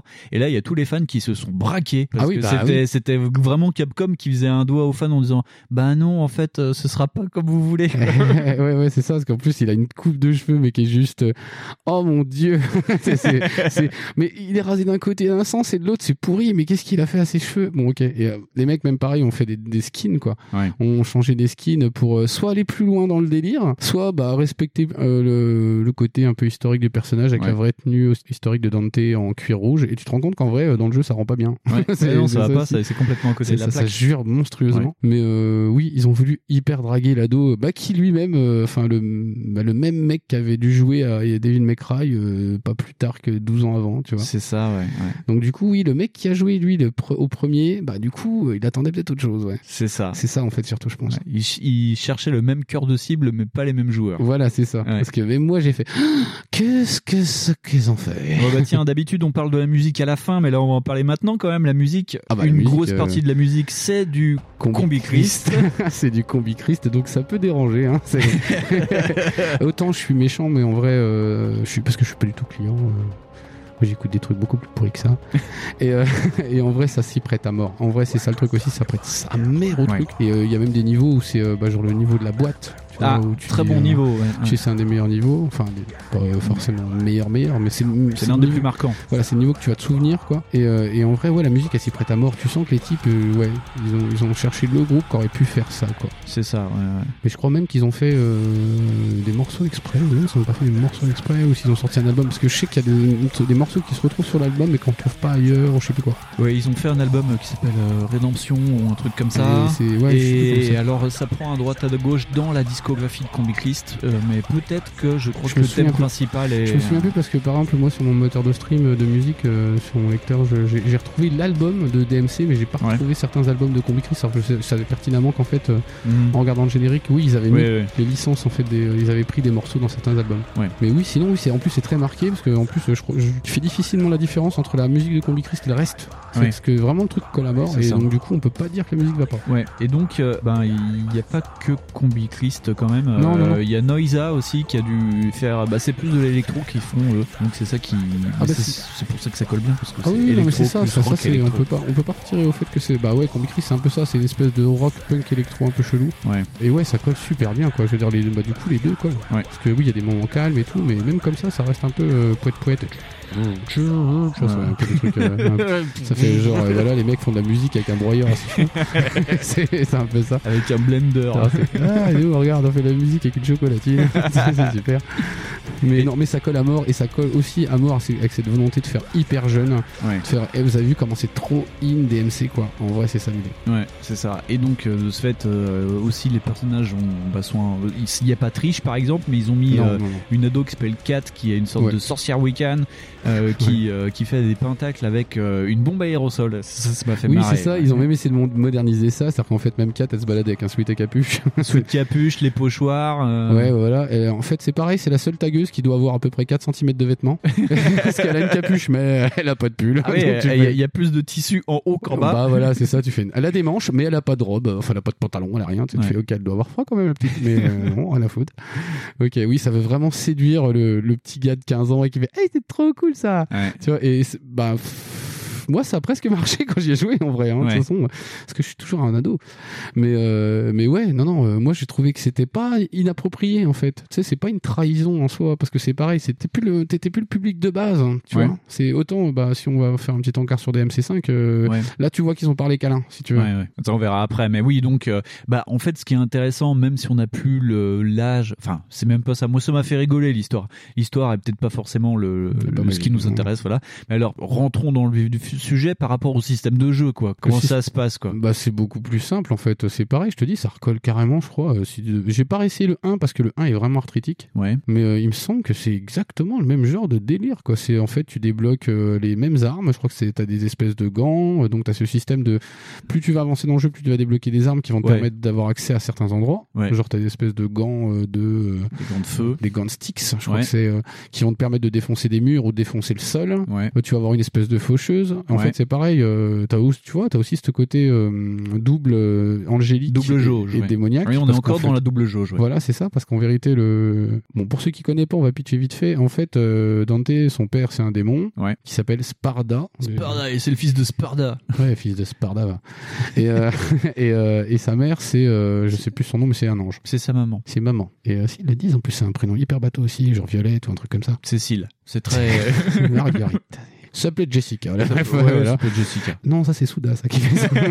mais, euh, mais voilà. Donc, et du coup, par ce pendant-là, t'as des armes qui vont être plutôt typées démoniaques et d'autres qui vont être un peu plus typées euh, Bah, angélique. Et pareil, tu vas avoir une jauge de démoniaque et une jauge d'angélique. Ouais. Donc euh, voilà, c'est pas. Et les euh, armes associées. Et t'as des armes associées. Donc euh, juste ce qui va changer, c'est que t'as des combos qui vont être un peu plus badass, quoi. Ouais. Tu vas pouvoir évidemment, tu sais, euh, tu as des espèces d'orbes rouges à péter. Plus tu pètes des ennemis, plus t'en débloques et plus tu veux péter des techniques. Ouais. C'est vraiment hyper bateau. C'est très très simple. Ouais, que je suis, ouais, c'est ça. Je me semble pas avoir vu de technique euh, Guns euh, Trigger ou des trucs comme sur les. DMC d'avant. Mhm. Donc c'est vraiment ultra simple. C'est hyper accessible en vrai. Ouais. C'est-à-dire que je crois même que si t'appuies sur un truc et que t'appuies sur un autre, ça fait un, ça touche une autre arme. Enfin, c'est vraiment trop simple. C'est ça, en fait. euh, eh, par contre, ça utilise vraiment euh, toute, Toute la ta manette, manette. parce que t'as les coups qui sont sur le, bah, le pad, mais les gâchettes correspondent à une arme différente. Donc les grandes gâchettes. Et je crois que sur PS4, si je me gourre pas, tu changes les armes avec les, le, le D-pad, je crois. Je suis pas sûr. Tu, mais, tu- euh, c'est ça, c'est avec le D-pad où tu changes les Ouais. armes. Mais euh, sur chaque gâchette, t'as euh, Ah oui, ça, les ouais, grosses armes et sur les les gâchettes, les petites gâchettes les du haut, t'as les flingues. Donc ça fait vraiment. euh, Il Oui, y a des moments où tu pianotes de partout pour Ouais, faire. ouais, ouais, euh, c'est ça. Bah, en fait, au bout d'un moment, c'est pour ça que je pense que le 4 a pas trop marché, parce qu'au bout d'un moment, si t'as pas des compétences de dingue niveau doigt, Ouais. euh, ça devient de la folie. Hein. Parce que vraiment, il y a des combos pour les poser, faut les poser. Genre, euh, en plus, euh, bah oui, euh, donc le principe aussi de DMC, c'est d'avoir des classements en chaque fin de niveau. Ouais. C'est-à-dire qu'en fait, les, euh, les niveaux sont plus ou moins courts, mais ils sont pas très très longs. Non. Et à chaque fois, t'as un classement qui va, euh, genre, je sais pas, du D, je crois, jusqu'au triple S. Ouais. Et donc, le but du jeu, c'est de viser le triple S, quoi. Ouais. Et tout le truc du jeu est là. C'est-à-dire que contrairement à Castlevania, où tu vas euh, bah, suivre une histoire, Ouais. t'es plus dans une espèce de drame enfin, mélancolique. Là, t'es clairement le. Tu sais que c'est un peu de mis de côté. C'est-à-dire que moi, il y a un moment, l'histoire, je m'en battais, quoi. Ouais. Vraiment, les, les dernières fois, j'ai pas fait gaffe l'histoire, on s'en fout, quoi. Voilà. Parce que, parce que je l'ai fait plein de fois. Mais l'histoire, elle est hyper classique aussi. Ouais, ouais. Puis t'as un grappin, t'as des séances aussi, t'as des séances un des peu espèces de. de. T'as des séances aussi de plateforme qui C'est ça, de plateforme, euh, ouais. qui- mais, mais DMC c'était déjà ça, mais c'est en fait c'est un peu aussi la source de tous les BTA. Il y a toujours une phase un peu de plateforme, chose qu'ils ont un peu viré dans Bayonetta, Ouais. mon grand espoir et c'était cool. parce que vraiment arrêter de faire ça, ça sert à que dalle, ça chie tout le monde. En plus il y a des- toujours des problèmes de cam sur ces jeux-là, donc c'est un truc. euh, Bah là pour le coup la cam, euh, je trouve que ça allait. Sur PS4, en tout cas, ça allait. Je sais pas ce que c'était sur la version de base. alors j'ai comparé les deux en plus. hein. Je suis vraiment, un- vraiment Ah oui. un- je, suis- je suis un fou. Ah oui. Euh, bah en fait en vrai le jeu est quasi identique. Il y a Ouais. rien qui change. euh, c'est juste ta définition sur l'écran qui va changer. Bah, il y a ton ergo Xbox, mais après, euh, en soi, euh, alors moi, j'ai pas la version définitive sur, Sur le- l'Xbox. Il ouais. y a vraiment rien qui change, à part les options de skin que t'as déjà direct. ou Oui, les- voilà, ou le on fout, plus. Vraiment, c'est exactement le même jeu. Donc, si vous le trouvez pff, sur le 360 ou PS3, c'est pareil. Bah, c'est surtout que j'ai limite l'impression qu'il est moins cher sur PS4. Quoi. Moi, je l'ai trouvé comme ça. En fait, c'est surtout ça parce que il Ah ouais y avait vraiment, ouais, chez ouais, chez Micromania, t'avais un, un bac rempli de DMC Definitive Edition pour euh, 4 balles ou un truc comme ça. Bah, Donc, euh, voilà. Bah voilà, bah par exemple, c'est pareil, toute la problématique du truc, ça va être ça, c'est plutôt euh, alors, vaut-il mieux prendre DMC5 que DMC Definitive Edition? Moi, j'ai envie de dire vu le prix des deux, prenez les deux. mais euh, mais surtout en plus DMC pour vraiment vraiment vraiment en plus pour les missions, je l'ai refait deux fois. En plus, je me suis dit tiens, ce que je vais faire, c'est enregistrer tous les niveaux pour voir si j'arrive à avoir le triple S et tout pour le montrer à mon copain Winston parce que j'aime bien frimer. Oui, c'est vrai. Euh, et en fait, euh, le truc, c'est que au final, tu vois que le système est vraiment très rigide, que finalement, le fait d'avoir viré des trucs, ça a ses limites dans le sens où, ouais, tu vas pouvoir runner, runner, runner, parce que le jeu est vraiment fait pour ça. C'est-à-dire que même, ils ont mis un- une option palette sang, qui Oui. est une sorte de mode euh, infini, en fait. Oui. C'est un, un mode horde, où à chaque fois que t'attaques, enfin, à chaque fois qu'il y a une, a une palanquée de- d'ennemis, tu finis, hop, tu repars. Après, Ouais. t'as des boss, tu Ouais. reviens, t'as des ennemis, t'as des boss. Ouais. Et c'est, euh, bah, ça va de pire en pire, en pire, en pire. C'est-à-dire que en fait, tu dois avoir un temps qui est imparti. C'est-à-dire que plus tu tues vite, plus tu gagnes du temps. Ouais. Et donc, en fait, t'as plus t'as de temps après la partie d'après. D'accord. Et donc, en vrai, euh, ça devient un truc de folie. Donc là, pour le coup, oui, scorer, ça peut le faire. Ouais. Vraiment, euh, c'est, moi, je trouvais ça trop bon. Après, je suis un gros débit, j'adore. Ouais, ouais. Donc, j'ai, moi, j'avais déjà purgé le jeu. Euh, Il y a aussi le, la, la campagne de Virgile. Oui. Qui est pas géniale. hein, Bah, moi, j'ai pas trouvé ça super. Non, et puis en plus, ça tente de te faire le même système de combat, mais le problème, c'est que Virgile, lui, se bat vraiment bah, Au contre. Il se bat énormément avec des contre. contres et, euh, avec une épée, donc il est beaucoup plus lent en fait. Alors voilà, ouais, c'est en fait tout le truc, c'est en plus enfin l'initiative est cool. Hein. C'est dans le sens où en fait, comme ils ont voulu faire des oppositions entre les frangins, t'en as un qui est avec un katana, mais euh, alors genre il doit se battre comme Kenshin le mec, parce qu'en vrai euh, un katana ça peut être offensif. Ouais. Mais euh, le mec est tout en contre. C'est-à-dire Ouais. qu'en fait, en vrai, il faut quasiment attendre que le mec t'attaque. Mais, mais d'ailleurs, le propos de base de certains jeux, de certains BTA, c'est d'attendre. Genre, Ouais, en ouais, fait, plus sûr. tu attends et plus, même d'ailleurs, certaines actions dans, dans- sur Dante, elles vont te donner un skill, en fait, si tu vraiment t'attends. la Moi, je jouais beaucoup avec Dante, je jouais beaucoup en compte. C'est pour ça que moi, le, le, le DLC, je l'ai fait Mais plus le- facilement parce que je joue beaucoup en mais le, mais, de le, base. mais, euh, mais le contre, moi je joue beaucoup en esquive euh, justement, et c'est ça qui m'a un peu fait chier. Mais même en jouant en esquive, putain, les esquives sont tellement longues parce qu'en plus tu pars d'un personnage qui, pareil, tu repars de zéro. Donc ton personnage, tu dois reskiller le truc. Alors effectivement, la barre elle est moins longue, elle est moins haute, tu dois moins euh, développer des trucs. Bah, le DLC fait une heure, donc ça va voilà, vite. hein, c'est ça, même. tu vois. Et en vrai. pff, si c'est vraiment pour avoir l'histoire, en plus l'histoire elle est pas géniale, c'est-à-dire qu'en fait en vrai tu vois juste dans des espèces de limbes euh, Virgile se balader et quelque part ruminer sa vengeance parce qu'il Ouais. la prépare même pas. C'est ça, vois, ouais. Et moi je me rappelle d'être entouré par des mecs et en vrai tout le propos de Dante, enfin dans- dans- du personnage de Dante c'est ça, c'est qu'en vérité quand t'es entouré par des mecs il y a moyen de les défoncer. Pas avec Virgile, parce que Virgile en plus euh, ouais euh, c'est chiant. Quoi. Bah, D'ailleurs, il y a moins de, de- dans- avec Dante dans le jeu de base. Il y a dans les niveaux euh, de fin, enfin quand tu commences un peu, même déjà dans la discothèque, ça commence à être un peu velu. Ouais, c'est- Euh, les, les mecs t'envoient tout et n'importe quoi par vague. euh, Ça va du petit au moyen euh, jusqu'au très ça, gros. et c'est là, tu vois, par Et euh, il y a des niveaux où euh, faut suer un petit peu pour, Voilà. pour t'en tu- sortir. Tu, vois, par exemple, tout, tout le truc d'ailleurs, et pour te dire où, où tu vois que le système de combat il arrive un peu à ses limites, c'est qu'à un moment donné, ils sont obligés de jouer sur autre chose pour te faire rendre le jeu plus difficile. Je m'explique vite fait. C'est genre, par exemple, dans le niveau de la boîte là, ils sont obligés de jouer sur la qualité du sol. C'est-à-dire qu'en fait, à un moment donné, si par exemple les carreaux sont bleus, faut, faut que tu aies une arme bleue. Sinon, Ouais. en fait, tu vas perdre de la vie. C'est ça. Donc, c'est le truc stupide as fuck pour euh, dire, tu vois, regarde mec, t'as réussi à aller latter, euh, t'as la moitié de ta barre. Là maintenant, en fait, si tu fais pas attention, poum, tu te fais niquer. Bon, C'est ça. C'est pas compliqué en Non. vrai, c'est pas dur. Mais en vrai, c'est pour te montrer aussi que les mecs te disent, bah tu vois, euh, là, euh, de toute façon, quoi qu'il arrive, nous, on n'arrive pas à faire un truc plus différent Ouais. pour te faire jouer, quoi. Bah, il y avait dommage. déjà un peu ça dans Castlevania, dans un boss, je dirais pas lequel, mais euh, ce côté un peu euh, Ikaruga où tu joues sur la Ouais, couleur, ouais. soit l'angélique, soit le démoniaque. Et t'as, oui, ben, dans DMC, t'as beaucoup d'ennemis où tu dois les latter soit avec euh, Oui, une t'as arme démoniaque ou une arme euh, En angélique. plus, t'as des armes. En plus, t'as des mecs qui ont des boucliers, donc en fait, faut Ouais. les faire sauter. Ouais. Alors, je te cache pas que maintenant, euh, pff, je m'en fous, quoi. En vrai, euh, je sais que telle arme fait ça, ça fait ci, ça fait Ouais. ça. Donc oui, t'as une courbe d'apprentissage. Et c'est pareil, Et le jeu euh, est vraiment stocké. Surtout tous les niveaux sont stockés de façon à pouvoir dire, je vais faire celui-là. Parce qu'il manque tel S. Ouais. Et voilà. Et vraiment, c'est fait pour ça. Mais ah, par contre, la courbe d'apprentissage est bien foutue parce que tu Ah as oui. les armes vraiment petit à petit et pas toutes d'un coup, genre un niveau t'as celle-ci, un niveau t'as celle-là, un niveau Ah non, mais ça. moi, j'ai même trouvé que c'était très, très, très, très, très très très très très très progressif. parce Oui, qu'en oui. fait, à un moment, euh, Trop peut-être. peut-être ouais, parce que genre les, les- les armes, putain, euh, t'en débloques quoi. Enfin, mais tu dis mais attends, on a déjà quand même déjà pas mal d'heures de jeu là. Ouais. T'as deux armes angéliques, deux armes démoniaques, plus l'épée, plus les pistolets, et avec les pistolets, t'as aussi les euh, armes à feu. Ouais, ouais. T'as un fusil et un ouais, lance-grenade. T'as un lance-grenade, un fusil, euh, tu bah, t'as Sparda, Ouais. t'as ta faux, t'as ton poing, T'as le boomerang en angélique aussi là. t'as l'espèce de ouais, t'as l'espèce de boomerang trident bizarre là. Bah le truc de Blade, l'arme de Blade. Ouais, c'est ça, l'espèce de shuriken géant là. Ouais. Ah, putain, c'est énorme ça. Moi, j'adore ce truc. Ouais. Mais euh, oui, voilà. Donc en fait, le jeu, il est, ouais, c'est assez simple en vérité. C'est le mec euh, bah, qui a déjà l'habitude des DMC. Oui, je comprends que le gars dise ah, c'est vraiment une bouse. Tu sais, c'est un peu comme les, euh, les les fans de Devil May Cry 3 qui disent ah bah God of War c'est pas un BTA quoi. Bah c'est typiquement le genre Ouais, de ouais. truc là. C'est vraiment un jeu qui te permet d'être une introduction au genre quoi. Ouais. Donc pour ce coup-là, c'est génial. Mais tu vois, c'est vrai, c'est bien. C'est ça qui est, que j'ai trouvé rigolo et tu vois vraiment que Capcom avait une volonté aussi d'ouverture, c'est que ça aurait pu être un jeu Namco, c'est-à-dire que dans les coups, t'as un temps de latence. Enfin, tu sais, tu- peux euh, pas appuyer très- vraiment la seconde C'est super permissif. Hein. permissif et d'ailleurs t'as des, des systèmes de charge. Si t'appuies trop vite, ça te déclenche pas le combo. Il y a des fois où il faut faire deux coups rapides, attendre que ça vibre dans ta manette pour lancer le dernier coup et Mhm. ça te lance le combo.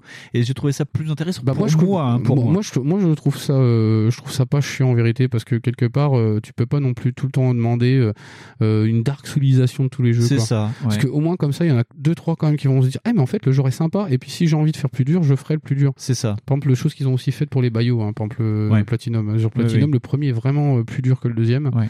Et le deuxième, pff, tu le torches en trois jours. Euh, Le, le premier, euh, putain, moi il y a des phases, j'arrive toujours pas à être autre chose codé quoi. Ah oui, oui, Donc non, tu mais fais, euh, vraiment, c'est Bayo, chaud quoi. euh, Bayo, on en a pas parlé. C'est Non, non, dommage, non, mais, qu'on en parle. Mais ouais, Bayo, elle te crache à la Ouais, gueule, elle te dit recommence. Vas-y, tiens, vas-y. Mais même, même, enfin, Bayo, pour revenir juste deux secondes, bah, si tu as la statue de pierre, donc le dernier Ouais, truc le de dernier classement, le mec rigole, en fait.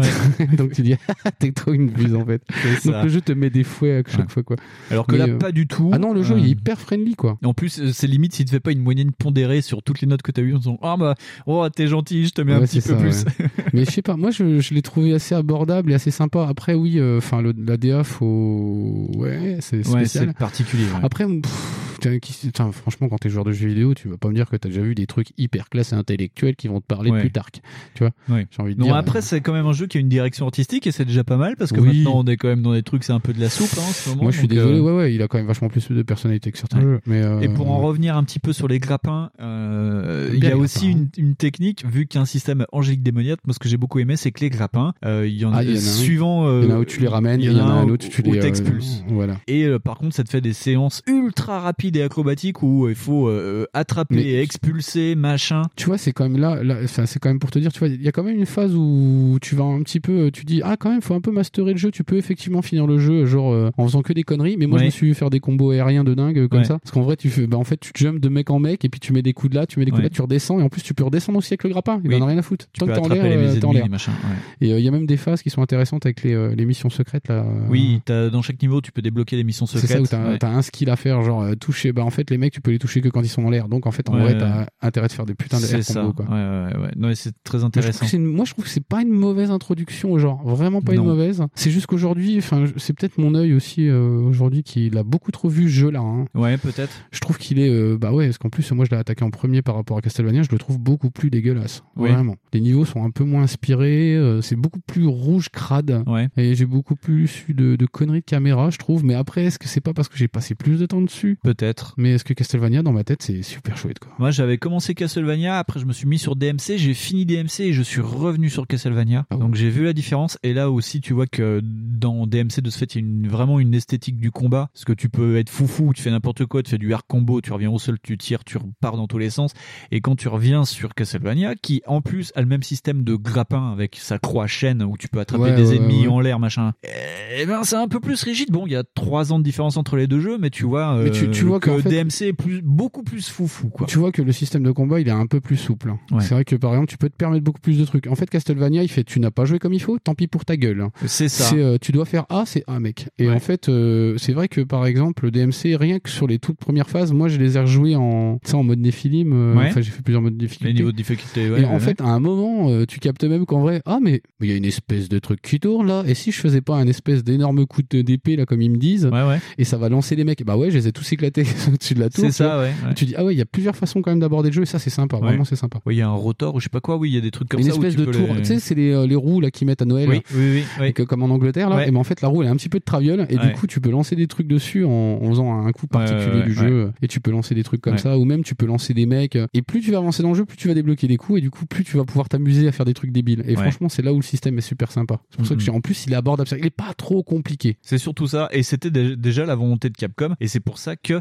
il y a eu euh, quand ils ont lancé DMC5, apparemment le prod euh, à l'origine était parti pour faire vraiment un Devil May Cry, euh, enfin un DMC Devil May Cry 2, et en fait ils seront rabattus sur le 5. Donc c'est qu'il y a quand même une volonté, de... la licence n'est pas morte quoi. Mais c'est ah non non et puis même il y a, il y a aussi surtout le problème de voir euh, qui attend la licence. Oui. Parce que par exemple euh, finalement je- je- on n'a pas en fait en plus ça c'est un là c'est un épisode où on a vraiment été trop en yolo euh, à cause du, du temps qui nous a vraiment appris à être des glandus.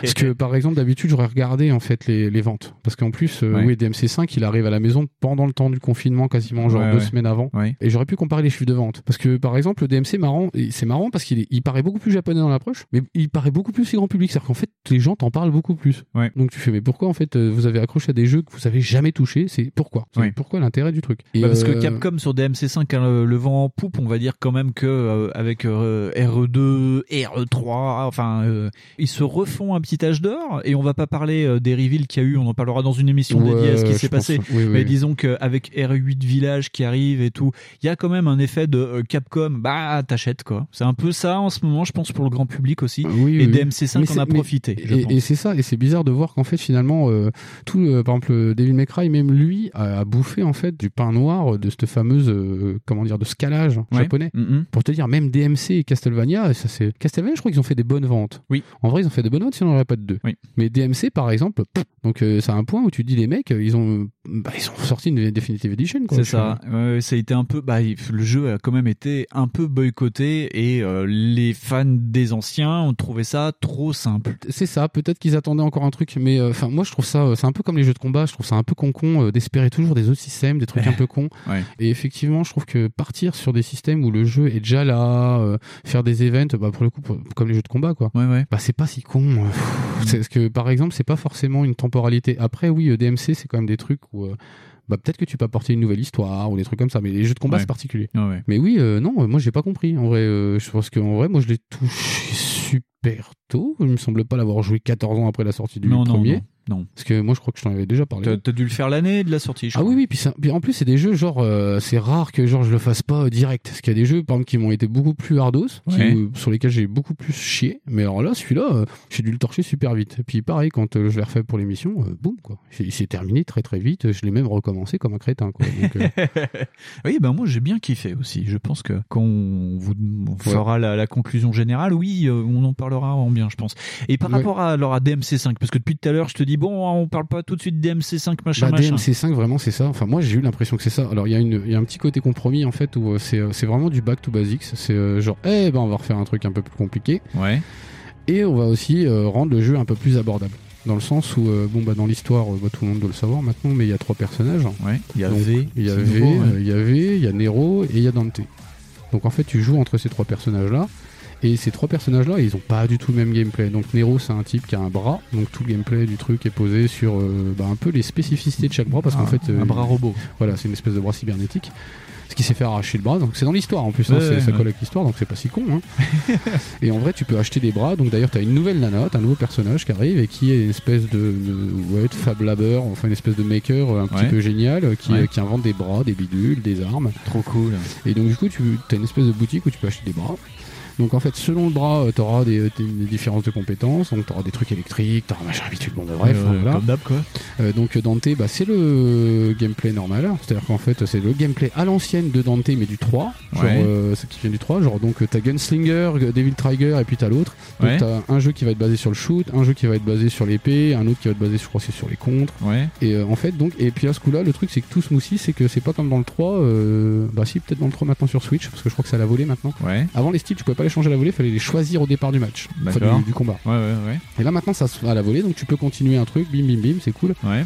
Et t'avais, alors lui il se joue carrément pas en coup, c'est-à-dire qu'en fait le mec invoque des monstres, donc de mémoire t'as une panthère, une espèce de corbac géant et un énorme golem. C'est le Soundswave euh, mais version humaine quoi. Ouais, voilà, le mec a, a des espèces d'esprit. Et mais en plus, le pire, c'est ce qui est bien, c'est que c'est justifié par l'histoire. Et pour le coup, c'est pas mal. Ouais. Ils ont vraiment essayé de faire un truc sympa. Et euh, donc, t'as cette volonté de te vraiment raconter un vrai truc. T'as cette volonté aussi de te rendre un peu plus le jeu compliqué sur certaines phases. C'est-à-dire Ouais. qu'en vrai, euh, t'as des phases de choix où tu dis, bon bah là, je joue avec V, donc euh, voilà, euh, tant pis, le jeu sera simple. Parce qu'en vrai, c'est ça. Apparemment, j'ai regardé, c'est une vidéo de chez Chounet qui avait pas du tout accroché au, au système de combat avec V, par contre. parce que tu, c'est des, animaux qui se battent et non, toi, tu en vrai, en vrai, tu fais quasi rien, t'es quasiment tout le temps en- avec des bons scores parce qu'en fait, bah, ils allument, hein. tes Ouais. monstres ils allument. Et en vérité, ouais, si t'arrives pas à faire S, c'est que en fait, bah, te dis, toi, te manquer une main. en vérité, non, mais déjà, j'ex- j'exagère à peine parce qu'en vrai, moi, j'ai fait des parties où je fais, mais j'ai rien touché, quoi. Ils m'ont pas touché, c'est abusé. Et je suis pas un dieu, quoi. C'est pas possible, je suis pas balèze à ça. Et euh, en vrai, tu fais, yak. Ah, puis là, quand tu reviens sur le gameplay de Nero, qui, euh, c'est pareil, euh, le gameplay de Nero est un peu plus lent. Tu vois, le gameplay, il joue beaucoup plus sur d'autres conneries que sur celui de Dante, donc du coup, c'est pas pareil. Ouais. Et Dante, c'est pareil, tu vois, genre, il a des attaques où, euh, genre, il peut prendre une bécane et la lancer à la tête des gens. Enfin, Ouais. vraiment, ils sont allés, quoi. Ouais. Et moi, je trouve ça pas si mal. Mais c'est pas non plus euh, hyper révolutionnaire, euh, dans le sens où, euh, bah, les types, euh, ils ont surtout veillé à avoir un espèce de, de système de jeu qui te permette de jouer sans être un putain de master race, quoi. Ouais. Et euh, sans non plus te faire chier si t'es bon. Je sais pas comment expliquer ça vraiment, c'est vraiment, c'est ça. C'est un système de jeu vraiment pas mal. Ouais. Le truc, c'est que le jeu, il est hyper homogène. C'est-à-dire qu'en fait, t'as toujours la même couleur. Et c'est. Tu voyages pas. T'es dans une espèce de tour que tu dois monter, un Ouais. petit peu à la, euh, à la Divine Comedy. Ouais. Et euh, tu, à un moment même, je crois que c'est en milieu de jeu, tu, dé- tu- déjà tu vois le boss en vrai. Donc euh, tu fais ah ouais quand même. Donc en fait il y a vraiment, t'as vraiment une grosse réutilisation des, des assets quoi, Ouais. qui est folle. Mais sinon le, le jeu est sympa. En vrai le jeu est super sympa. Mais je comprends pas d'ailleurs comment ça se fait qu'il a autant marché quoi. Je comprends pas. Alors qu'en fait, DMC, il avait été beaucoup plus dragueur que ça. Ouais. Donc je pige pas. Mais euh, mais puis c'est pareil, ils ont ils ont changé des trucs. Donc le jeu, il est par exemple sur le système de jeu, il est beaucoup moins tolérant aussi. Ouais. Dans le sens où euh, ouais, euh, tout ce que tu pouvais esquiver avec euh, avec Dante version euh, Xbox, là tu le fais plus. Ouais. Les, les sauts d'esquive sont beaucoup plus courtes. Ouais. Et vraiment, ils essayent de, de rendre le jeu moins facile pour les mecs qui kiffent l'esquive. Merci les mecs. hein. Donc merci les gars. Hein. C'est-à-dire aussi que bah, t'as intérêt à bien connaître tes patterns comme un, un enfoiré pour fuir ou quoi. Ouais. Parce que moi je me suis fait latter dès le début parce que justement en fait j'ai dit mais non je n'ai pas envie de jouer comme ça. J'ai pas envie de jouer comme ça. Je veux jouer esquive bordel. Moi j'aime bien faire hein, hein, t'es à fond là, hein, t'es à fond là et puis mettre des coups quoi. Et j'adore faire ça. Et en vrai je peux pas. Dans DMC Ouais. il a fallu que je réapprenne le jeu. Et là aussi c'est pareil c'est sympa. Ouais. Moi j'ai trouvé ça cool. C'est pareil c'est aussi ils ont on voit aussi qu'il y a une volonté de démarquer le gameplay euh, de Bayonetta beaucoup. Ouais. Bayonetta qui est beaucoup plus euh, smoothie, qui est beaucoup plus dans le hey t'as vu regarde je peux esquiver ça tranquillou et tout. mais euh, ouais non si c'est à faire. Franchement c'est à faire c'est sympa. Après ouais c'est pas le même jeu. C'est mais je trouve ça bien justement de voir que par exemple du 3, 4, 5, du reboot à chaque fois c'est une expérience différente finalement alors que c'est le même jeu. Au Ouais. final c'est le même type de système de jeu. Moi je trouve ça cool. Vraiment la licence de DMC euh, pff, à part le 2 qui est un peu caca, peut-être le 1 aujourd'hui qui est un petit peu vieilli, euh, franchement euh, ils sont sympas à faire quoi. Même le 3 aujourd'hui qui est d'ailleurs il est sur Switch. Et, Mais qu'est-ce qui n'est pas sur Switch bah le 4. Puis Vanquish aussi, hein, les gars de Sega. Pff, C'est Sega, hein Oui. Mais voilà. Bon bah alors, au lieu de nous sortir des Game Gear Nano là, hein Envoyez Vanquish. Très bien, et bien euh, après ce gros moment sur DMC, on va aller encore plus au nord de l'Europe et on va arrêter de parler tatane, on va parler voiture et on va se retrouver avec Ridge Racer Unbounded. We are the unbounded. We are lawless. The streets are ours. This is our city, and we thirst for the thrill of the ride and the smell of gasoline.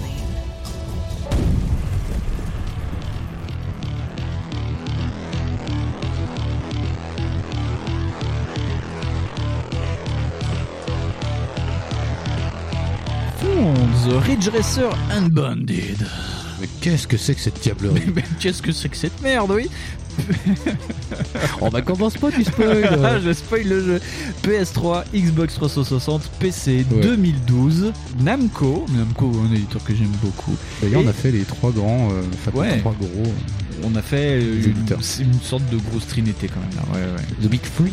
Euh, Bugbear Entertainment et je ne savais pas d'ailleurs euh, c'était Bugbear Entertainment OY alors je ne sais pas le OY à quoi ça se résume? Euh, c'est quoi le pays? Eh ben On est bien au nord, c'est un studio de Helsinki en Finlande. Ah, je sais jamais s'ils sont de Norvège. bah, OI, ça doit vouloir dire qui veut dire entreprise finlandaise. Voilà, Donc, je sais pas, non. entreprise de qualité. Non, je pense que ça doit leur dire une dénomination. C'est Ouais. un peu comme GmbH. Comme le GmbH qu'on avait vu dans Les trucs allemands. les trucs allemands, on ne dira pas le nom. Alors c'est une boîte qui a été fondée en 2000 aussi. Hein, Euh, c'est marrant aussi de voir la chronologie des trucs. Ouais. Ça a été racheté en 2018 par THQ Nordic. Oh. Ouais. Qu'est-ce qu'ils ont pas racheté Bah, je sais pas. THQ Nordic n'a pas racheté. Ah non, c'est pas eux qui sont morts. Non, si, c'est. C'est ceux qui sont morts et qui sont ressuscités. THQ, c'est ceux qui sont morts. Et THQ Nordic, ils ont repris le nom de ce Ouais, truc-là pour dire Eh, vous avez vu, on existe. C'est Nordic qui a racheté THQ, mais qui a pas racheté les licences THQ, mais après ils ont racheté des licences THQ. Enfin, c'est Ouais, parce compliqué. chères en fait. On aurait peut-être même pu racheter une licence. et donc, licence euh, Farming Simulator. Et donc, ce qui est intéressant, c'est que c'est des mecs qui font que des jeux de caisse et ils sont connus surtout pour la licence Flatout. Oui, oui, oui. Et vous allez voir que ça va se sentir. Ouais, et donc ils ont sorti le premier Flatout, c'était 2004. Sur Et- PS2, non? Oui, oui, sûrement, ouais. euh, Parce que je me rappelle avoir joué ce PS2. truc-là. D'ailleurs, j'ai joué sur PS4 à Flatout. Putain, mon Dieu, je suis tellement mauvais. Et c'est une licence qui ne leur appartient plus en fait avec Oh. le jeu des. Ouais, ouais, c'est un peu compliqué, mais en gros, euh, avec leur achat, ils ont perdu la licence parce que ça appartenait au- bah, à l'éditeur. Ah, d'accord, ok.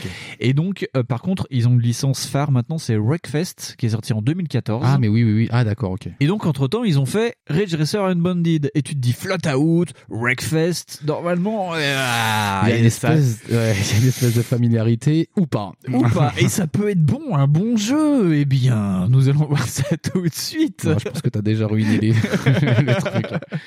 Et donc, euh, c'est. euh, alors, tiens, je vais, je vais dire le, le mec qui est derrière le producteur. hein, Bah, derrière le jeu. C'est Jonas Laxo. Ah, Lasco. Non, c'est pas Bah, Lasco. la- Laxo. Laxo. Je ne sais pas, je peux pas le. C'est. KSO. KSO. L-A-A. Ah, Laxo. L-A-A-K-S-O. Donc, si ça veut dire quelque chose, nos amis finlandais, nos auditeurs finlandais. Nos éditeurs finlandais, oui. Ah ben, on a, on a un collègue d'Audioactive qui est dans ces pays-là d'ailleurs. C'est Gray qui travaille avec Spades sur Comics Fair. Il travaille là-bas. Oui, mais qu'est-ce qu'il fait Ah, il travaille. Oui. Qu'est-ce qu'il, c'est quoi son travail? La traite des blanches, peut-être. Je ne sais pas.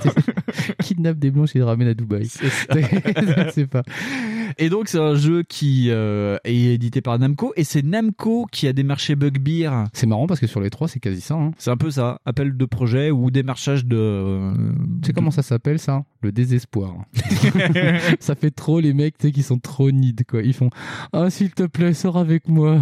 c'est un peu Je ça. suis tout seul. Ah ouais, je suis tout seul. Et là les, les développeurs japonais ils avaient l'air de un peu faire ça. Ouais, et donc euh, en fait la volonté de Namco, bah c'est comme pour euh, DMC, c'est vraiment euh, confier la licence à un studio européen qui a un peu le vent en poupe dans leur catégorie pour redynamiser tout ça. C'est pour ça d'ailleurs qu'il y a marqué Unbounded, c'est que c'était aussi conçu comme pour faire pour les de Speed qu'on avait vu, c'était une sorte de spin-off Ouais. et après dégager ça en On deux peut parties. quoi. peut-être revenir deux minutes sur la licence Ridge Racer. Vas-y. Juste pour le dire, bah, à la base c'est une Oui. exclu PlayStation. Tout à fait. Et c'est un jeu qui est historiquement rattaché à PlayStation. D'ailleurs, euh, par exemple, moi je voulais faire le jeu d'avant, qui Oui. s'appelle probablement Ridge Racer 6. Ou six- 7. 6 ou 7, je ne sais plus. 7.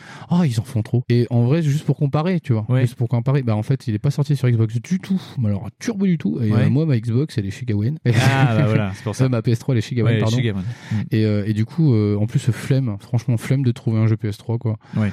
Et, euh, et du coup, donc, il y aura pas de comparo. Oui, et puis euh, il y a très peu de jeux qui sont sortis euh, bah, jusqu'à la génération 360 ou après ils sont un peu Switchés dessus. Mais, c'est quand même, mais Ouais. c'est quand même euh, encore des scories de l'ancienne vie, euh, enfin de l'ancien monde où tu te dis euh, tiens, il y a encore des jeux qui sortent historiquement sur telle bécane. Ouais. Et ce qui est intéressant, c'est qu'ils ont cassé vraiment la philo... enfin, l'image de Ridge Racer avec ce titre. On est, on est carrément à l'opposé, mais carrément à l'opposé de l'image euh, de ce qu'on en a Oui. de Ridge Racer euh, depuis euh, la première PlayStation et depuis l'arcade du système 16 quoi. C'est je crois Et- 16 ou 22. Je sais. Ouais. Et même, même l'emblématique euh, héroïne, enfin, il y a, il y a une, une sorte L'égérie. de Voilà, d'égérie. il y a une égérie, bah il y est pas. Elle y est pas, c'est une autre. euh, Enfin, il y en a autre- une. Non, il y en a une, mais c'est compliqué parce qu'en vérité, on entend plus qu'on la voit. C'est ça. Et euh, donc, ils ont en fait Bugbear, et c'est pour ça qu'il y a beaucoup de changements, et après on va expliquer pourquoi tous ces changements. Bugbear, en fait, était c'était après la période flat out et ils étaient en train de bosser sur un prototype d'une sorte de futur flat out, donc basé sur la destruction et tout. Et le problème, c'est que c'est des jeux qui ont été créés et qui sont sortis juste après. Et on, ça, on en a parlé déjà dans Backlog. C'est des jeux qui sont sortis juste après la catastrophe Split Second et Blur. Et du coup, ça marche pas.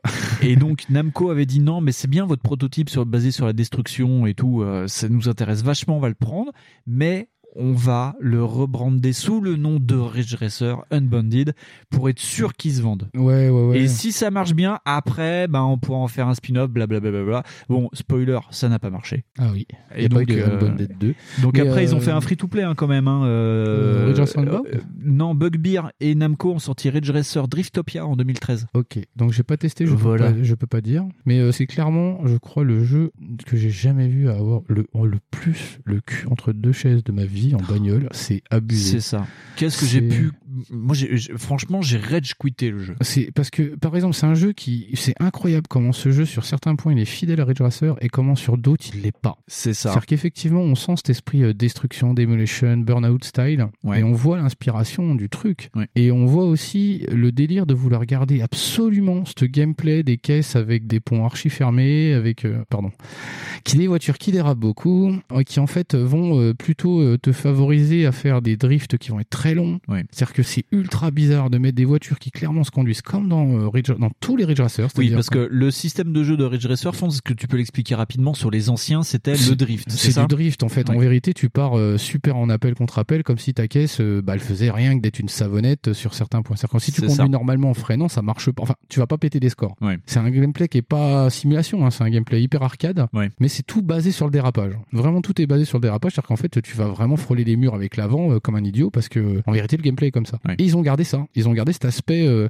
pureté des dérapages, si tu veux. Vraiment, vraiment, vraiment, c'est dingue comment. euh, genre, j'ai essayé une fois sans personne, parce qu'en plus, on, on en y reviendra, mais il y a plusieurs modes de jeu. Et en fait, par exemple, sur des maps où euh, genre t'es tout seul, typiquement quand on a créé une pour la tester, parce Ouais. que tu peux créer tes Tu maps. peux créer. T'as un mode d'édition de niveau Voilà, parce on, que va, on va y revenir Voilà, après. ouais, mais ouais. genre, juste pour te rendre compte, c'est en vérité, c'est un Ridge Racer. C'est-à-dire que le jeu, tu crées les virages qu'il faut, bah, la voiture, elle dérape comme il faut. en plus, sur l'éditeur, les, les virages sont vraiment pas aigus, donc c'est pas chiant. Ouais. Donc vraiment, la voiture dérape comme dans un Ridge Racer. Le gros problème du jeu, c'est le mode démolition. C'est-à-dire qu'en fait, tout est quasiment destructible dans le jeu. C'est ça. Et que c'est même plutôt l'un des buts du jeu. C'est l'un des buts du jeu, c'est vraiment vraiment dans la lignée euh, de euh, Split Second Velocity, c'est-à-dire que euh, tu peux passer à travers des murs, tu peux faire des takedowns sur des Et voitures. c'est cinématique. Et c'est fait- cinématique. Voilà, ça- en fait, t'as des événements qui vont se dérouler à un moment quand t'as activé la nitro. C'est pareil, la nitro s'active avec le dérapage. Oui. Mais tu dis Donc tu dois drifter comme un con pour Voilà, euh, voilà. Et c'est pareil. après avoir ce système de boost qui permet soit de faire des takedowns sur les bagnoles, soit de passer sur certains endroits, t'as des cibles Voilà, qui t'as des endroits, t'as des events qui vont te permettre de passer à travers une maison, un bar, un truc, Ouais. euh, une- un cheval, je sais pas. Et Enfin, d'ailleurs, ce qui est rigolo, c'est que le jeu est basé sur le drift et quand tu passes à travers des immeubles, parce que la plupart du temps c'est ça, ou à travers des gares, des banques et tout, en fait, ça te débloque que des passages en ligne droite pour couper tous les virages. Et Oui, c'est ça oui. qui. Donc, à la fin, tu peux faire ton dernier tour sans faire vraiment de drift parce que tu roules pratiquement Ah, comme mais, ligne droite. mais oui, quoi. mais pareil, tu vois, la gageure du truc, c'est ça, c'est qu'en vérité, euh, pour aller vite, bah, le mieux, c'est d'avoir la nitro. Le Ouais. truc, c'est que ça s'active que quand, en fait, tu dérapes. Mm. Ou que quand tu frappes quelqu'un. C'est pareil, le takedown, les règles, elles sont strictement pas claires. Non. Euh, le takedown, enfin, j'appelle ça le takedown, mais c'est pas vraiment ça. Oui, T'es t'écrases c'est ton une adversaire. marque déposée, en plus. Voilà, c'est ça. En fait, tu peux éclater ton adversaire comme dans Burnout si à un moment donné t'es activé en nitro. Mais des fois, tu comprends pas, ça marche parce que t'es arrivé de façon beaucoup trop brutale sur l'autre mec. Oui. L'ordinateur considère que, que là t'as fait un parce que ça va vite. Et il y a des fois ça marche pas, tu fais. Je suis arrivé à la même vitesse, exactement au même endroit, tu tapes et là ça marche pas. Ou par exemple aussi, bah les autres adversaires peuvent aussi activer leur nitro. Oui. Qu'est-ce qui se passe quand t'as deux mecs qui ont activé la nitro? Ça ricoche comme deux savonnettes dans une baignoire. Ça se dérape, ça se glisse dessus et en fait euh, les trois quarts du temps, tu te rends compte que toi t'as activé la nitro un peu trop tard. Oui. Clia elle, elle l'a fait beaucoup plus- beaucoup plus Deux- euh, deux- comme- une petite seconde avant toi, Une ouais. petite seconde comme ça et du coup elle par exemple, hop là, au moment où toi tu vas désactiver, sac, tu barres et t'es cassé alors qu'en fait en vrai elle t'a pas touché du tout. Et tu dis voilà, donc euh, tout le truc, je vois, je vois où ils veulent en venir, mais le truc est pas homogène, homogène ne serait-ce que C'est sur, ça. sur le gameplay. ouais. Non, mais typiquement sur la Nitro, euh, c'est typiquement ça. C'est abusé. Ouais. Genre pareil, on parle des événements destructibles, mais par exemple, il y a quasiment aucun indicateur pour te dire ce qui est vraiment destructible ou pas, parce que quasiment tout dans le jeu est destructible. Oui. C'est-à-dire que moi, à un moment donné, j'ai dit, oh putain un muret, je bouffe le muret. C'est-à-dire qu'en fait, à un moment, t'as des parkings avec des espèces de petits murs qui font un mètre, tu sais, comme Oui. à peu près, euh, je sais pas, dans n'importe quel petit McDo des États-Unis là. Ouais, ça ouais, fait un peu comme ouais. dans euh, Breaking Bad. Une petite margelle. Voilà, une espèces de petites margelles. Et en fait, ça, tu les exploses. En vrai, ça te ralentit même pas. Oui. Donc ça, c'est bon. Par contre, si tu grattes un peu et que dans ce bâtiment-là, tu passes un mètre trop à droite, tu te bouffes le mur et là, t'es mort. Tu Ah fais, là, la voiture, elle explose. Voilà. ouais. Là, là, t'as un accident. Tu fais, ok. Donc, euh, c'est quoi les éléments qui dit accident, c'est comme dans Split Second mais en pire, c'est que tu perds un temps monstrueux, quoi, après? Ah bah t'es dernier, voilà. En plus, oui, c'est hyper concurrentiel, c'est-à-dire qu'en fait, t'as des grappes qui sont faites effectivement pour machin, mais il y a rien qui toi va te faire. T'as l'impression que tu accélères pas plus. hein. Et d'ailleurs, là où la philosophie est aussi très très proche de Split Second, c'est que c'est le même système d'intelligence artificielle euh, des courses en élastique. C'est-à-dire, euh, tu t'écartes, tu reviens, tu t'écartes, Oui, tu oui, reviens. oui, ça se, ça se veut, euh, genre, euh, t'es dans une grappe, hein. t'es Ouais, dans une grappe de ça. course. Ouais. Ouais. le gros délire, c'est que comme tu vois pas bien euh, ce qui se passe, en, en vérité, tu fais, ah bah là, je vais traverser, là, c'est un mur, non? Et bah, tu te bouffes le mur, tu fais, ok. Tu fais ça deux fois dans la course, c'est niqué. Tu fais, ok, ta course, t'es dernier, j'ai pas compris, moi, donc je fais, oula. En c'est plus, l'intelligence artificielle des voitures est ultra agressive. Quoi. Elle est très, très si agressive. tu te retrouves au milieu d'un peloton un peu où les mecs ils ont décidé de te péter la gueule, s'ils ont tous la nitro, elle est tous pour toi. et t'as foncièrement, et c'est même pas ça, c'est ouais, c'est genre t'as foncièrement un mec a la nitro. C'est même si dans le groupe t'en as pas, il y a pas de, y a pas de suspense. C'est en fait tu sais qu'il y en a un, à un moment donné, il va t'exploser le cul parce que tu sais que lui il a la nitro. Ouais. Il l'a attendu et boum. Et t'as un indicateur, parce que vu que la nitro se fait par un choc arrière, la plupart du temps, t'as un indicateur avec une petite tête de mort qui clignote derrière Ouais, toi et tu, sais que, c'est- tu sais que c'est mort. niqué, voilà, Ouais. tu sais que c'est niqué. J'ai trouvé euh, Split Second ou même Blur beaucoup plus homogène que deux- ce, ce jeu-là. C'est ça. Et c'est surtout que par rapport à ces deux jeux, euh, surtout Split Second qui est basé sur euh, la destruction, de l'intelligence artificielle dans Split Second cassait des trucs, cassait des bâtiments, des machins et des trucs. Là, il y a que toi qui crée vraiment les raccourcis. Et donc, si tu le fais pas, les autres vont pas le faire, quoi. Et Ils vont, je des me fois, c'est pas je intéressant. pas. Je pourrais vraiment pas te dire si euh, j'ai vu des mecs le faire, mais je crois pas l'avoir vu. Ouais, je crois que l'IA elle est vraiment Non. très bête. Elle préfère drifter et t'en mettre plein la tronche Ouais. vu qu'elle a la nitro à fond la Voilà, caisse. elle préfère drifter en mer. hein, en plus, c'est beaucoup moins dynamique sur les scènes parce que, bah pareil, en fait, on est sur une ville. Alors putain, je l'avais noté tout à l'heure, mais j'ai oublié le nom de la ville. Shattered Bay. Voilà, Shattered Bay. Et euh, en vérité, euh, bah, la charte graphique, c'est la même pour tout, mais vraiment pour Ouais, tout. c'est toi, t'as l'impression d'avoir euh, acheté un gros gros DLC pour Ridge Racer. C'est une sorte, c'est une sorte d'archétype de New York avec ses différents quartiers, Voilà, c'est le une ville, downtown, euh, le c'est une machin. ville du- voilà, c'est une ville du côté est euh, qui est euh, Ouais. lambda, quoi. C'est ça. Et tout se ressemble. Quand t'es dans les quartiers d'affaires, toutes les pistes se Ah ressemblent. oui, oui, oui. euh. Mais c'est après, c'est pareil, tu t'en rends compte aussi avec euh, justement les différents modes de jeu où même là, c'est pas des masses top. Dans le sens où t'as pas des masses de types de jeu. C'est ça. Alors tiens, il y a une petite histoire en fait dans le jeu pour parce que après, Oui, t'as quand même un mode histoire. Ouais, t'as un un histoire. mode histoire en fait. euh, bah, l'égérie qui est pas vraiment une égérie, euh, c'est Karashindo, c'est la, la chef des Unbounded qui Ouais, est un, gang euh, de bagnoles. Oui, quoi. alors en plus l'histoire elle est hyper bateau parce que c'est genre à côté Need for Speed Carbon c'est sérieux. Ouais, c'est ça, ouais. Genre euh, la route euh, c'est leur domaine, euh, c'est le seul leur playground et puis euh, les gars ils sont là en train de dominer la street. Tu vois, c'est un peu ça le délire. Et ils prônent l'anarchie parce que en fait ils vont investir tous les quartiers de Voilà. Shattered Bay pour détruire, pour foutre le chaos. euh. Et pour les cognoles, parce que Voilà, c'est des c'est ouf ça. malades Ouais. et qui font des lives de YouTube. Après, qui filment et qui font comme Ken Block. Ouais, c'est ça. Mais en vrai. Et, euh, et tu dis oui, non, c'est ridicule. Alors, clairement, Ouais. le propos est ridicule.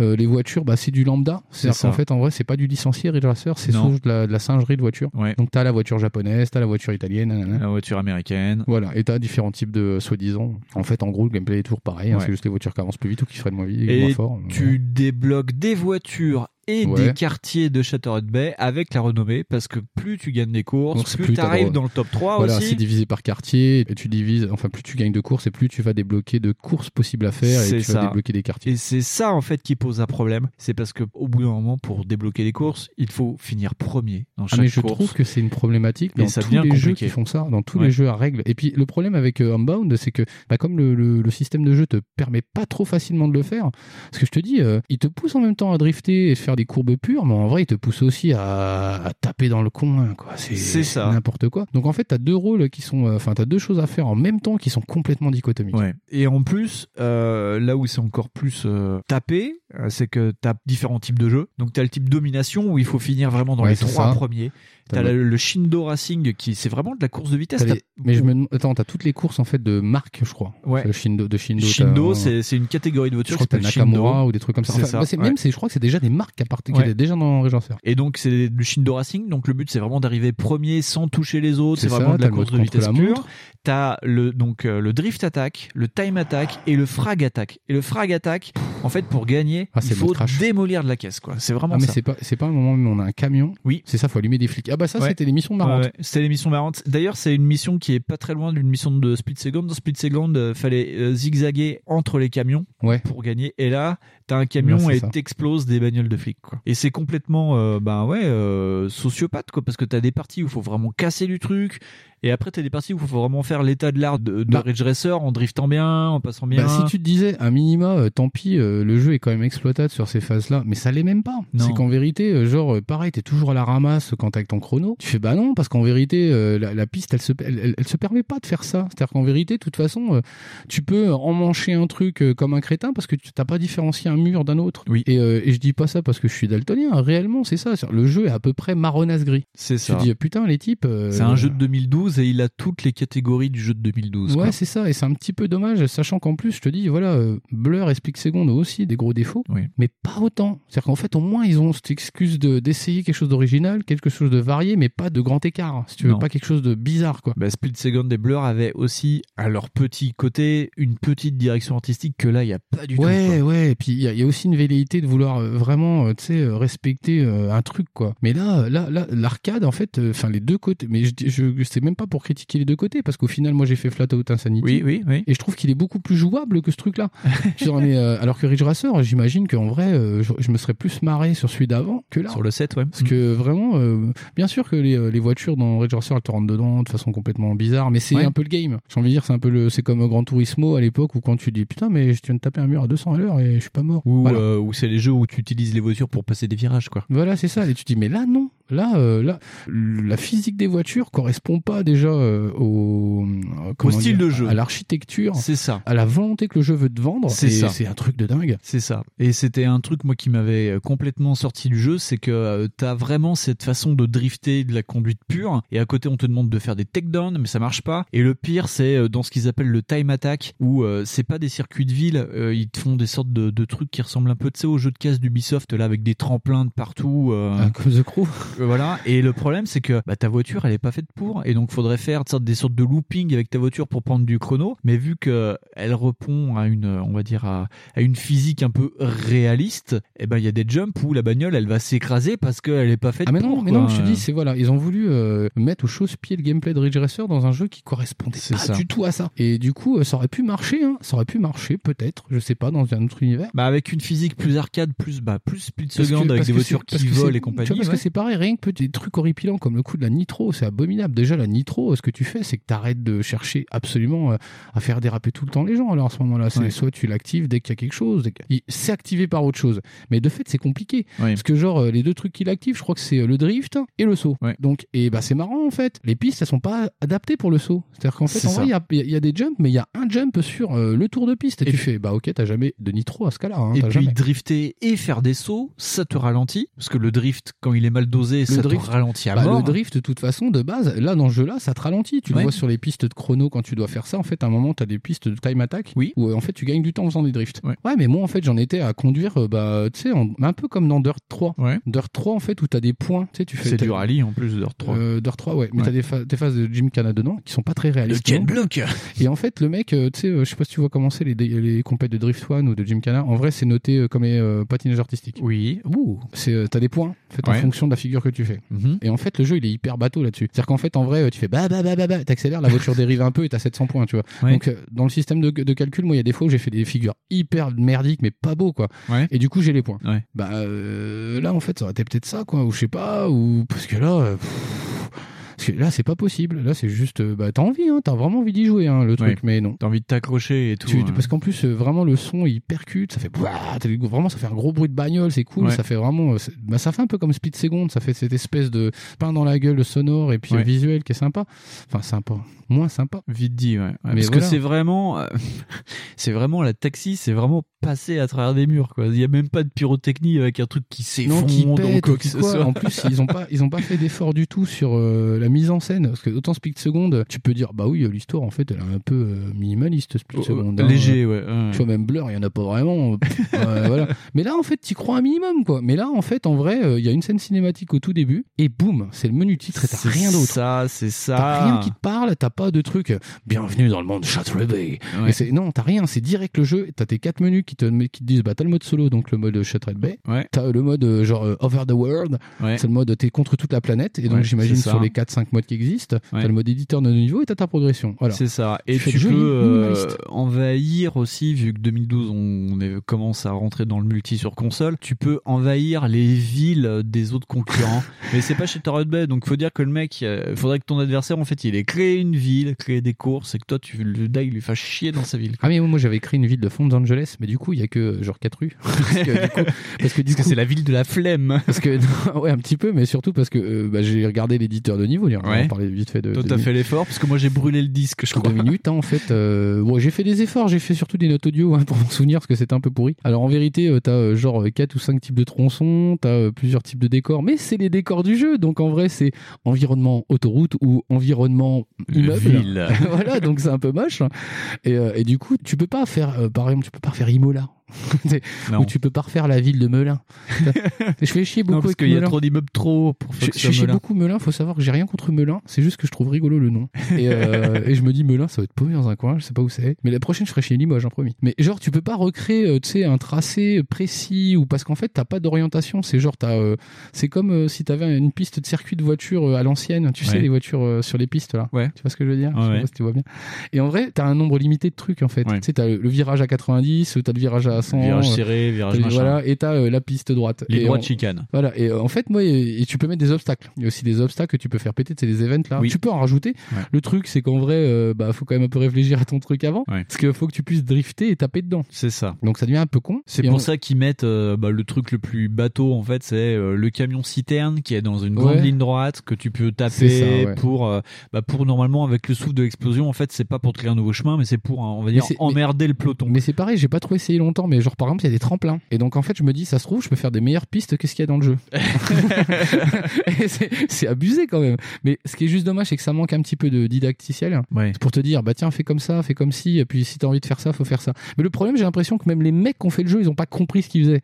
Donc, ce que je te dis, euh, parce que par exemple, il y a des endroits où tu dis, mais t'as mis un truc avec une surélévation, mais avant que je puisse avoir accès à ce truc-là, faut que j'ai drifté comme un enculé deux tours avant et que je me loupe pas à taper dans le truc de douane. Oh Ouais. putain la vache. Euh, toi, t'es quand même attaqué par une moitié de pitbull qui conduisent les bagnoles. Tu dis, et puis derrière, il y a un autre virage. Donc C'est t'as pas intérêt de chier du cul. parce que vraiment, mais c'est, ouais, t'as vraiment un, un sentiment de panique, quoi. C'est ça. Et d'ailleurs, ce qui est rigolo, c'est que pour euh, préparer euh, l'émission, j'ai tenté de regarder ou de trouver des, enfin, des interviews sur ça. Euh, Il y en a pas des masses. hein. Il y a eu beaucoup en fait de vidéos qui ont été tournées pour le lancement du jeu, et les plus rigolotes, c'est celle de Game Reactor, qui est aussi un site qui a une antenne en Finlande, et où tu vois les mecs qui ne comprennent pas à quoi ils viennent de jouer, et ils disent Eh mais attends, je comprends pas. Vous avez fait un jeu avec Namco sur la licence Ridge Racer, mais vous avez appliqué les techniques de flat out et même les journalistes, tu vois que dans leur regard, il y a la compréhension totale Ah bah, face bah, les mecs ont dû dire ah il est marrant ce mode pour être ça Voilà. mais oui oui, oui euh, en gros grosso modo t'as vraiment l'impression d'une espèce d'incompréhension des mecs qui ont fait le jeu parce que tu, ils ont dû peut-être se faire imposer euh, le, le- le modèle physique des bagnoles pour essayer de donner une espèce de, de parenté au jeu peut-être bien ouais. or c'était un petit peu une erreur parce qu'en vérité oui euh, je pense qu'il y a une, une grosse idée de ça Ouais. parce que Je pense sinon que il y a leur rien pro- qui appartient à Ridge Racer rien Leur prototype devait vraiment être basé sur euh, la destruction environnementale et puis Namco a dit bah mettez les bagnoles, mais mettez un peu rigolo. notre En plus, physique. tu vois, le pire, c'est que c'est rigolo, mais par exemple, à ce moment-là, t'essayes d'avoir une DA qui va euh, favoriser le fait de savoir ce qui est destructible ou pas. Tu vois, genre, t'auras des trucs un peu plus clairs qui vont être destructibles, des trucs foncés. Ouais. Là, il y a Bah même non. pas ça, c'est marronasse gris, et du coup, tu sais pas, il y a des murs, ils ont la même couleur des fois, et tu les défonces aussi. Donc je dis, bah, no way, quoi. Et pour avoir les événements où tu passes à travers les murs, il faut euh, avoir la nitro et euh, ça se joue vraiment à 2 mètres près où d'un seul coup t'as un rond qui apparaît avec marqué euh, passage. Ah oui, mais et, ça. et- mais le problème c'est si tu vas trop vite, t'as même pas le temps de donner un coup de volant et d'activer ta nitro que le truc il est déjà passé quoi. Mais oui, c'est ça. Et par exemple, il y a un côté qui était sympa dans Split Second, c'est que t'as un côté activation, mais bien en amont. Ah oui, oui, oui, T'as oui. pas un côté, ah putain, je suis à 4 mètres, faut vraiment que j'appuie pour Ouais. frapper le truc. C'est ça. Parce qu'en fait, tu actives l'événement et c'est pas pareil. Ouais. Et la nitro est super courte donc t'es vraiment obligé d'être sur le truc. Ah ouais, non, moi j'ai trouvé ça très déceptif. Et le problème, c'est que si, et ça, ça me l'a fait pas mal de fois, à force de connaître les courses, des fois, et déjà, c'est pas facile de connaître les courses parce que vu qu'elles se ressemblent le tout, des fois, tu sais pas où vraiment où t'es, quoi. Mais quand Mais tu commences à comprendre qu'il y a un environnement destructible à tel endroit et que tu te dis, ah, tiens, je vais avoir mon nitro, mais vraiment à la dernière seconde, puis j'appuie sur le bouton, puis normalement, ça devrait passer. Ouais, non, non, non, non, parce que t'as dépassé la, la zone de pastille, c'est-à-dire la zone où tu vois, où il y a marqué, ouais. tu peux y aller maintenant, et de ce fait, si tu actives la nitro trop tard, et ben, j'ai, c'est euh, foutu aussi, quoi. Mais bah, non, là-dessus, c'est très mal foutu. euh, C'est non, j'ai préféré Split Second là-dessus. hein. Ouais. Voilà, De toute façon, on ne peut que recommander de jouer à Split Second Velocity, quoi qu'il se passe. Dès que vous entendez parler de destruction environnementale, jouez à Split Ah bah Second si, euh, si Velocity. tu veux me demander mon avis par exemple sur un alors Ridge Racer Unbound, bah, je fais bah, jouer plutôt à Flat Out Insanity qui est pas génial mais qui est meilleur que ça Ouais. réellement parce qu'au moins il respecte euh, un gameplay, il respecte une idée et moi j'ai trouvé ça les premières fois que j'ai joué euh, d'ailleurs ça va être un des premiers jeux sortis sur la PS4. Ouais. C'était sympa, Ouais. vraiment c'était sympa, c'était rigolo, ça détend hein, voilà. Euh, c'est toujours mieux que ça et jouer à Split Second sinon. Voilà, Split Second si vous avez encore euh, des old school ou si vous avez un PC, je crois que ça tournait aussi sur Ouais, PC. sur PC, Bah ouais. euh, en plus ça sera joli. Bah euh, franchement faites Split Second. Et, et écoutez Backlog 4 où on parlait de Split Second Velocity Oui, voilà. et de Blur, hein. Mais. Et d'Oasis aussi, mais ça n'a aucun rapport. ça n'a- oh, cette vieille blague. Même deux ans après, Fonds continue à la faire. Mais ouais, mais c'est pas de ma faute, c'est les mecs de Gamecult, je crois, ils l'ont fait au départ. Ah ouais, génial. Donc voilà, et puis même la musique est. La musique, je ne m'en souviens strictement pas. Moi, j'entends des petits airs comme bah, Speed Second, des petits trucs un peu pompiers qui font tan tan tan tan, et je m'en souviens pas. Ouais. Et ça se trouve, je confonds. Non, parce que c'est de la techno no name. Parce que fait. je me rappelle même pas du truc. Ah ouais. La vérité, c'est. Mais tu sens vraiment que c'est le jeu euh, qui a été commandé par Namco, mais à l'inverse de Konami et de Capcom qui avaient suivi les équipes de près. T'as vraiment l'impression que Namco ils ont fait bah bah. euh, Après, il y a peut-être pas le même niveau d'ascendance du truc, parce que vraiment, euh, quand on est à avoir un système physique est calé sur celui des, des Ridge Racers, et puis te dire, hey, on va faire un jeu dégueulasse à la Mad Max, euh, tu fais, euh, mec, euh, t'es sûr de toi. Alors, faudrait qu'à un moment donné, l'IA, elle soit pas si vilaine que ça, ou faut que tu te démerdes pour que tu puisses exploiter, tu vois. Ouais. Mais là, c'est pas le cas. C'est Ouais. pas le cas du tout. C'est. Je sais pas. En même temps, ils avaient peut-être peur de faire un truc trop impersonnel. Ah bah, du coup, là, c'est pas très Ah bah, personnel non c'est plus. c'est hein. raté, raté. ouais. Moi, j'ai trouvé Ouais. ça très raté, ouais. Donc on ne vous le recommande pas du tout. Oh bah si vous le trouvez si vous le trouvez chez vous par erreur, essayez-le pour voir. Mais mais franchement, s'il y a un mec qui vous dit il est trop génial ce Ridge Racer, je te le vends 25 euros, non le prenez pas. Non. Et puis virez cette personne de votre. Oui, c'est ça parce que c'est peut-être un gars qui va vous vendre de l'héroïne. Ou mettre du GHB dans votre verre, on sait jamais. Mais évitez ce genre de personnes. Vous avez entendu les filles? C'est ça. hein. Si un mec vous propose Ridge Racer Unbound, c'est que c'est On va conclure un peu sur tout ça. Ouais, Donc, euh, ouais, Fonds, ouais. euh, de ces passages à l'ouest, euh, quel reste ton préféré au final? Bah pff, moi j'ai encore un très très bon souvenir de Castlevania, mais je pense que c'est les souvenirs qui parlent Ouais. réellement parce que je suis je suis estomaqué de voir que c'est un jeu aussi classique qui arrive quand même à donner quelque chose de d'assez personnel au final. Je trouve que c'est aussi une euh, si tu connais pas Castlevania, c'est une super mise en, en introduction. Pour les vieux, c'est une relecture sympa. Franchement, c'est une relecture sympa. Après, je, je- enfin pour les vieux, je pense qu'ils connaissent déjà Oui. euh, et qu'il y a peut-être d'autres trucs qui les intéressent aussi. Puis ce qui est intéressant dans Castlevania, c'est que c'est pas euh, le, le cliché de Castlevania qui est le Metroidvania où tu fais des allers-retours dans Non. une grande entité. Là, c'est vraiment, et c'était la volonté d'ailleurs de Konami, c'était de faire une aventure de A à Z, quoi. Tu Oui, vas pas ça, faire des allers-retours euh, pour rien, quoi. Si tu veux faire un truc linéaire qui te prend pas la tête et que t'avances et que t'as pas à faire des allers-retours, genre typiquement t'as pas envie de te taper Xenoblade Chronicle. Alors c'est pas un reproche, hein. Oui. Je comprends. T'as pas envie de taper un truc qui fait 200 heures avec des allers-retours où tu dois looter. Castlevania, euh, c'est le truc que tu fais en une traite dans la semaine. euh, C'est très ça. bien. C'est très très bien. À choisir entre Castlevania et Uncharted 4, euh, Euh. prenez Castlevania. Ah, vraiment, vraiment. Euh, c'est d'ailleurs, je ne comprends pas que ce truc-là ne soit pas sorti. Mais après, maintenant, avec la rétro compa, je sais pas si on n'aura pas le droit sur euh, Xbox Series ou je sais pas. Eh ben oui, tiens, il faudrait demander à notre ami Ron euh, qu'on en parlait. On s'est vu en off tous les 3, 4 même avec notre Oui, cher Speakling. Gawen. Et donc on a parlé de la système de rétrocompatibilité sur Xbox One et Xbox Series X. Euh, je sais pas, oui, peut-être qu'il y a un gain graphique en plus et que ça vaudrait peut-être ne le serait-ce coup. qu'un petit gap qui fasse que ça passe sur ta télé, qui soit Oui. assez propre, quoi. Parce Ouais, que, ouais. mais en vérité, par moi, c'est un truc où j'étais épaté. Je l'ai remis dans la console. Vraiment, je l'ai remis dans la console euh, en me disant, ah putain, ça va être dégueulasse. 2010, ça commence à piquer. Voilà, et en fait, en vrai, la, la, la DA pardonne beaucoup de choses. hein. Vraiment, Ouais. le fait d'avoir tiré en, en arrière les, les décors, euh, le fait de vraiment d'utiliser ça comme ça, en fait, au final, c'est bien. Ouais. C'est pareil, c'est super looké. Donc en vrai, c'est beau. Enfin, moi, je trouve ça beau, chouette, c'est pas ridicule. C'est beaucoup moins vieux, ça fait beaucoup moins vieilli que DMC. Donc toi, tu considérerais plus euh, fait plus. Castlevania que DMC. Ah, je sais pas, je sais pas, parce que DMC après, je suis très client et euh, mais j'ai fait une grosse saturation sur DMC parce que moi j'en ai vu les limites. Ouais. Euh, à la limite, si euh, vraiment, euh, pff, ça- ça- vraiment, je pense que ça va être une histoire de prix. Après, euh, on faut peut-être même mieux tabler sur DMC5 ou même, par exemple, s'il y a une Switch qui traîne chez vous, euh, tapez-vous Bayonetta 2. Mais euh, Ah, les mecs, ils font une émission sur DMC, font faut- acheter des Bayonetta. non, mais moi j'ai une petite préférence pour Bayo. Mais, Mais euh, qui, enfin, de toute façon, Bayonetta, qui mais DMC, qui n'a pas DMC5, apprécié DMC5 c'est pareil, ça vient aussi du fait que je commence à passer du temps dedans et je me dis, Tain, les décors ils sont vraiment toujours pareils. hein. On dirait que je suis en train de passer. euh, Ah, je croirais dans Red Racer Runboard. Euh, je, je suis dans l'Anatomy Park là, c'est chiant, merde. C'est vrai que t'as toujours l'impression d'être dans une espèce de boyau d'intestin et c'est chiant. Et euh, moi je trouve ça un peu chiant. Donc, mais après le système est super bien une fois que t'as pris en main, c'est cool. Euh, V, euh, moi je le trouve un peu chiant, mais euh, Ouais. ça passe. Puis c'est joli. Et vraiment, ouais, ouais, euh, DMC5 c'est un truc de fou, il est beau. En fait, en vrai, il est super beau. Genre, il, il tourne même sur des PC, c'est des cafetières, il tourne. C'est abominable, c'est incroyable. Mais euh, ouais, non, putain.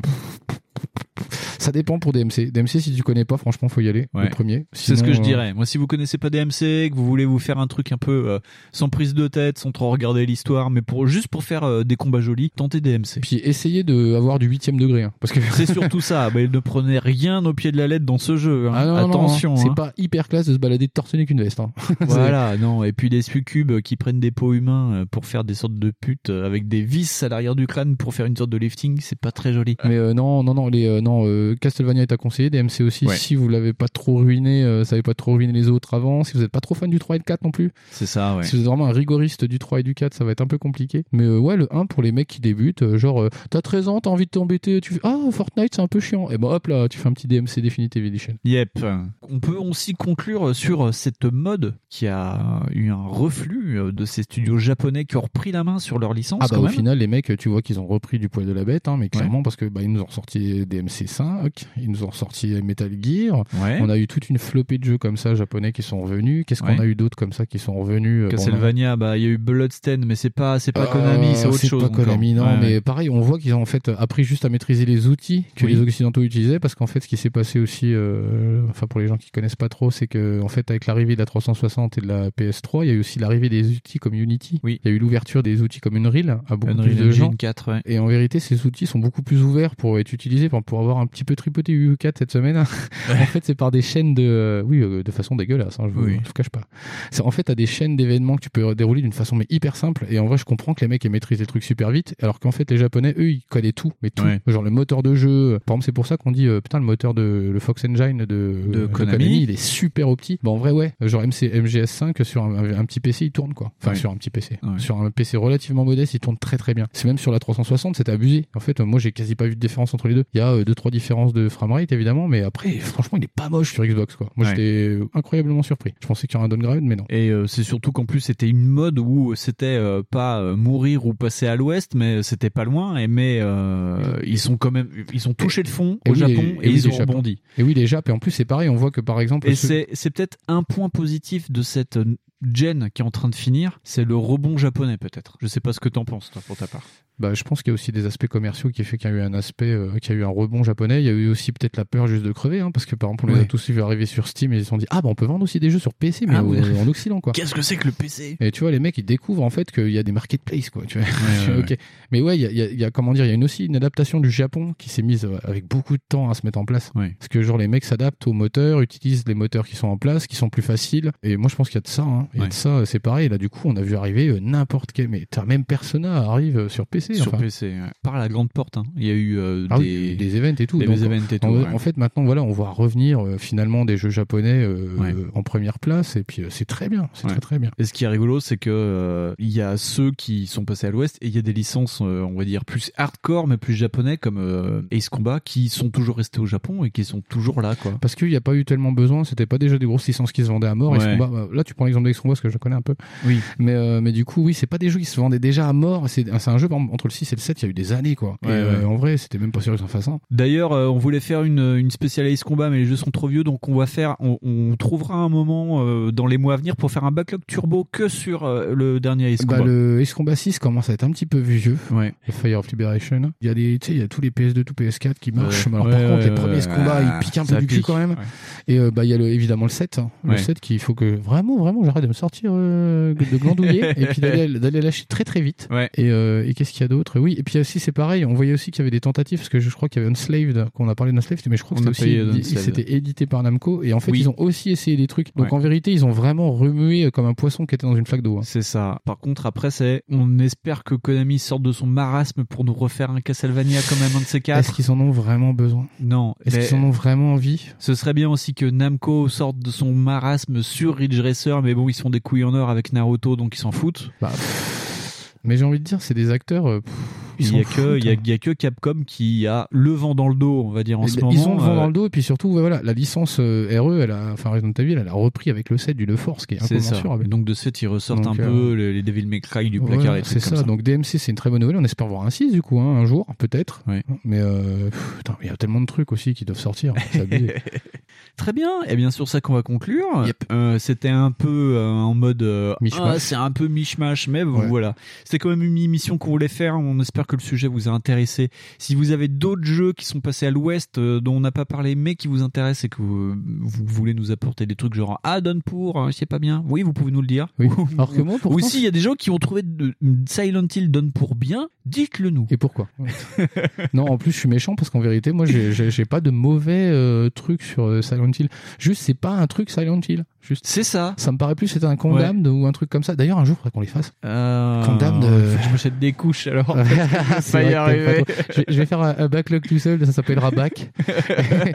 donc aujourd'hui, je suis Condamned tout seul avec un piolet. c'est sympa. Oh, on trouvera bien quelqu'un. euh, Oui, ce qu'il faut savoir, c'est qu'en fait, j'en ai pas mal des jeux comme ça. Genre, j'ai même acheté Project Zero, mais, euh, mais, mais mon comparse, il fait non, mais c'est puissant comme truc, c'est nul. Moi, j'aime pas trop, je veux tirer sur des trucs qui meurent vraiment. J'ai ok, d'accord. Ah, j'ai peut-être une idée de quelqu'un qui pourrait t'aider pour faire des jeux pipi culottes. T'inquiète, on en reparlera. Même moi, j'ai un peu peur en vrai. S'il y a pas quelqu'un qui m'aide, ça va être chiant. Très bien. Eh bien, on va se mettre un petit jingle et puis on va passer, vous allez voir, à une petite cartouche un peu rigolote. La force est dans ta poche Fonds, petite cartouche. Ouais, petite cartouche, et je sais plus le nom par contre. Alors, on va faire une petite cartouche. C'est pas vraiment une petite cartouche, mais son. Ah, et, et Ouais. c'est notre premier jeu en plus qu'on peut jouer sur téléphone. Yes, c'est notre premier jeu smartphone. Smartphone, mais aussi PC. Ouais, on peut. Ouais, ouais, ouais. Du moment que t'as internet, en vrai. Et donc, euh, c'est un jeu qui a été fait pendant le confinement, donc qui est gratos. On vous mettra le lien en description et sur le site Ah d'Audioactif, parce que ça vaut vraiment le coup. Ça s'appelle Un monde meilleur, point d'interrogation, donc c'est une question, un monde meilleur. Et c'est un jeu de Fibre Tigre. Donc Fibre Tigre, vous le connaissez peut-être pour Out There, il fait partie du studio Miklo. Vous le connaissez peut-être aussi pour euh, la palanquée de podcasts qu'il peut faire. Ouais, c'est ça. Et Euh, pour tous, et pour tous ces travaux un petit peu, enfin, je dirais pas travaux, mais si, c'est des travaux. Sur toutes ces tentatives, en fait, de gameplay ludique un peu, mais en sortant carrément du champ du gameplay, Ouais. en utilisant autre chose, de la vidéo, de la radio, enfin. C'est ça. Et euh, il a beaucoup, il travaille beaucoup, et c'est pour ça aussi que on regarde un peu son travail euh, bah, de près, de loin. Je sais pas trop comment dire, mais dans le cadre de Pod Monster Razor, c'est quelqu'un qui a aussi beaucoup travaillé sur l'idée dont vous êtes le héros, les aventures didactiques et textuelles, et le jeu dont on va vous parler est une sorte d'uchronie textuelle. Fonds, est-ce que tu peux expliquer le principe de un monde meilleur? En fait, t'es une espèce de voyageur temporel, et euh, donc t'as des marqueurs temporels qui sont des événements comme par exemple l'invention de l'imprimerie, la découverte de, enfin la naissance de Jésus, ça va, euh, là ça m'échappe, découverte de l'Amérique par Christophe Colomb, et en L'invention de l'agriculture. Voilà, l'invention de l'agriculture. Donc, tu as des événements historiques qui sont importants de différentes façons et différentes, euh, dans différents pays. Oui. Ça peut aller, voilà, c'est ça, de l'invention de l'imprimerie à, euh, par exemple, Napoléon euh, conquiert l'Europe. enfin, je fais une blague. hein. Ouais, ouais. Mais donc, ça peut être un événement euh, technique, histoire, mais vraiment qui a une importance dans notre histoire, dans l'histoire de l'humanité. C'est ça. Et en fait, donc, ces événements-là, on va pouvoir en sélectionner certains et influer sur eux. Par exemple, favoriser leur, leur impact ou Oui. défavoriser l'impact. C'est ça. T'as un choix binaire. C'est vraiment, ça se présente ça. vraiment sous la forme d'une frise chronologique. Donc il y a même pas vraiment de, de a- graphisme ni quoi que ce soit. hein. C'est un fond ça- noir avec une frise chronologique. Ça s'apparente euh, à une aventure textuelle, mais alors hyper bien vue, quoi. C'est ça. Vraiment, c'est très bien vu. Et il y a des moments jalons que tu peux changer. Oui. Et on va te demander, par exemple, pour euh, c'est quoi l'invention de l'agriculture, par exemple, qui est dans bah, au début de la frise chronologique. On va te demander si tu veux pousser l'agriculture en, tant que religion ou le choix inverse, parce que c'est des choix souvent très binaires, ou ne pas inventer l'agriculture d'une Voilà, certaine façon. c'est là j'ai le souvenir par exemple de d'un choix super génial, genre création de l'ARPANET. Alors l'ARPANET en fait c'est l'ancêtre d'Internet, c'est Oui. euh, ce qui a abouti à Internet, c'est un réseau militaire Ouais. qui a été créé pour résister à une attaque nucléaire. En fait, c'est un, réseau interconnecté d'ordinateurs pour ça. Donc en fait, à un moment, t'as t'as- t'as cet événement-là où tu peux dire, bah en fait, en vrai, je m'en fous Donc je vais essayer de détruire cet événement-là. Donc tu arrives vers un, un texte qui te dit bah en fait en vrai vous avez tout fait pour discréditer le mouvement, enfin ou le ça. truc, ou vous avez fait tout fait pour techniquement détruire ce truc. Ou à l'inverse tu le favorises. Et là du coup tu découvres qu'en 83 en fait tout le monde a déjà Google. Et tu ça. fais voilà. Bon, Ouais. après des fois ça part un petit peu trop loin. Ça part en turlute. Mais c'est ça qui est rigolo, c'est que, en plus, euh, vu que c'est vraiment, t'es une sorte de voyageur temporel, donc vraiment tu pousses d'un côté ou de l'autre. euh, moi, je sais que par exemple, j'ai, euh, parce que t'as des choix, on va dire, complètement amoraux. Par exemple, dans les choix du 20 e Ah siècle, oui, oui, tu oui. Peux, par Oui, exemple, euh, euh, j'oublie, excuse-moi, je t'interromps, mais Oui. en fait, oui, tu dis qu'il y a Amoro, mais en fait, en vrai, on a une, on a un score de karma. T'as un score de karma. Qui est plus ou moins, Oui, qui est positif ou négatif. Ouais. hein. Et en vérité, euh, par exemple, ça va influencer un petit peu, j'imagine. Je pense que ça doit avoir un lieu. Et effectivement, tu peux arriver dans une, euh, donc on dit, on parle du chronie là. Oui. Mais on peut arriver dans une utopie, on peut arriver dans une dystopie hyper abominable. Voilà. c'est ça. et donc, euh, moi, le problème, c'est que sur la frise chronologique, parce que en fait, les le- les nœuds de changement ne sont pas linéaires. Faut vraiment euh, regarder en amont, en, aval de ta frise chronologique pour voir s'il y a des nouvelles choses qui ont changé. Et moi, par exemple, euh, j'ai toute la partie euh, jusqu'à 0 ou 400 après Jésus-Christ où ça va bien. Tu vois, j'ai favorisé l'agriculture et tout et tout et tout. Et par contre, sur le 20e siècle, j'ai fait un choix dégueulasse. C'est qu'à un moment, on te demande si tu veux mettre fin à la Première Guerre mondiale ou si tu veux continuer la Première Guerre mondiale. Et moi, je me dis, ouais, on va aller jusqu'à 19-20. Et non, en fait, tu crées une guerre sans fin qui va se poursuivre pendant tout le 20e siècle et qui va arriver à une sorte de la destruction de l'Europe. Oui, c'est fait, un truc un peu chelou. En fait, des fois, si tu fais pas gaffe, tu crées des temporalités, mais genre de what merde. the fuck, Voilà. quoi. Et donc genre, euh, euh, tu te retrouves avec Hitler en fait qui fait juste partie d'un mouvement, mais le parti nazi n'existe pas. Enfin, non, ça, ça non, non, bah moi en fait, l'ai eu, euh, par exemple, euh, moi j'ai j'ai eu des parties où, par exemple, Hitler était devenu un contestataire, oui, Ouais. mais un contestataire communiste. Parce qu'en vrai, par Ah. exemple, à un moment donné, genre, je sais plus quel événement va influencer le libéralisme est mis en, est mis en avant. Et moi je dis, bah en fait non, en vrai, il faut que ça soit la dictature prolétaire qui gagne. Genre, c'est peut-être euh, la révolution de, 10 de Ouais, c'est ça. 1917. 1917. Et la révolution de 1917, en fait, toi tu la favorises. Et là, du coup, c'est le bordel. là, tu fais, mais qu'est-ce qui se passe? Tout le monde est communiste. Tu dis, zut, tu peux euh, arriver à la fin d'intemporalité où en fait, euh, donc on a toujours des événements qui vont pas trop changer. Genre, par exemple, je me rappelle que souvent, ce qui conclut mes temporalités, moi, c'était par exemple euh, le- l'événement du, du 9-11. C'est genre, c'est voilà, un avion bombarde euh, le World Trade Center. Mais l'acteur qui le fait n'est pas le N'est même. pas le même. Voilà, moi par exemple, j'ai eu des terroristes anti-IA qui ont détruit le World Trade Center parce qu'ils n'étaient pas d'accord en fait euh, avec le monde qui les entourait. Genre, euh, genre aujourd'hui, euh, l'IA gérait tout et machin, et t'as des temporalités mais juste dingues.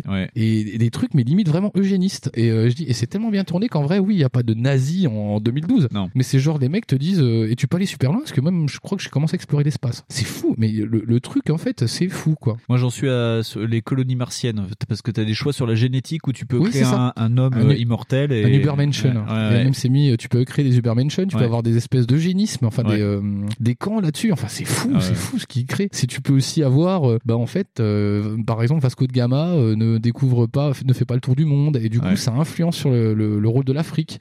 Genre, tu peux influencer sur le rôle de la colonie. Tu peux dire, bah en fait, Christophe Colomb n'a jamais découvert l'Amérique. C'est ça. Tu peux dire, ah bah. et le, tiens, euh, le choix est fou parce que moi je l'ai Ah fait le, le choix sur Christophe Colomb qui ne découvre pas l'Amérique et d'ailleurs il y a des, il y a des- ça m'a fait penser à une BD qui s'appelle Luxley où ce sont les Amérindiens qui envahissent l'Europe et euh, c'est vraiment bien foutu et en plus à chaque fois que tu changes un événement en fait ça te crée vraiment une frise chronologique ça te crée pas un événement et c'est tout c'est juste ça va vraiment te créer une série d'événements Voilà, ça va te créer une sur alternative. 100 ans Ça, ça va te créer une alternative en fait d'autres événements Ouais. qui vont arriver qui sont complètement fifous quoi. C'est Et ça. tu dis hey mais euh, par exemple genre euh, bah l'Europe subit euh, la guerre euh, de machin truc le roi aztèque et tu fais mais qu'est-ce qui s'est passé? J'ai rien fait. C'est ça. Et juste parce que au départ t'as dit Christophe Colomb n'a pas découvert l'Amérique. C'est ça. Et ce que j'ai trouvé intéressant, c'est que quand tu fais un choix, on te demande de- d'altérer euh, un événement. Et le problème, c'est que tu as toujours le choix entre apparemment deux événements. Ouais, et ouais, suivant l'événement que tu choisis, l'autre est bloqué et ne bougera plus. Genre euh, la guerre de religion euh, et euh, Éric le Rouge qui découvre euh, l'Amérique. Et ben euh, si tu prends Éric le Rouge qui découvre l'Amérique, ben le protestantisme,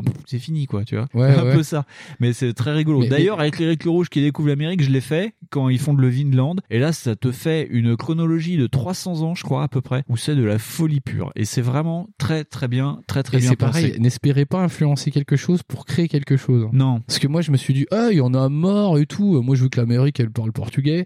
Bah ça marche pas du tout. Non. En fait, en vrai, j'ai essayé d'influencer des choses de façon parce qu'en plus en vrai tu peux favoriser des événements très larges. Enfin c'est de façon très très large. C'est ça. C'est genre bah euh, t'interdis ou tu favorises l'écriture. Ouais bah en vrai euh, l'auteur il est parti en burn. Hein, parce que tu dis, eh mais non, attends. Mais par exemple moi j'ai dit bah en vrai, euh, ouais Jésus, euh, j'ai pas envie qu'il meure Jésus. Tu vois, genre, je, non, non, parce que s'il meurt pas, Jésus, en fait, en vrai, euh, qu'est-ce qui va se passer? Je me dis, euh, du coup, peut-être euh, il va faire des trucs cool.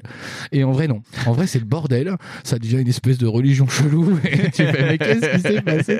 Tu fais, mais bordel, faut avoir une imagination de dingue pour imaginer Ouais. ça. Non, bah voilà, cool. on sent vraiment que Fibre Tigre a super bien bossé son truc et oui, bah Fibre, c'est bien connu qu'il a quand même une grosse imagination.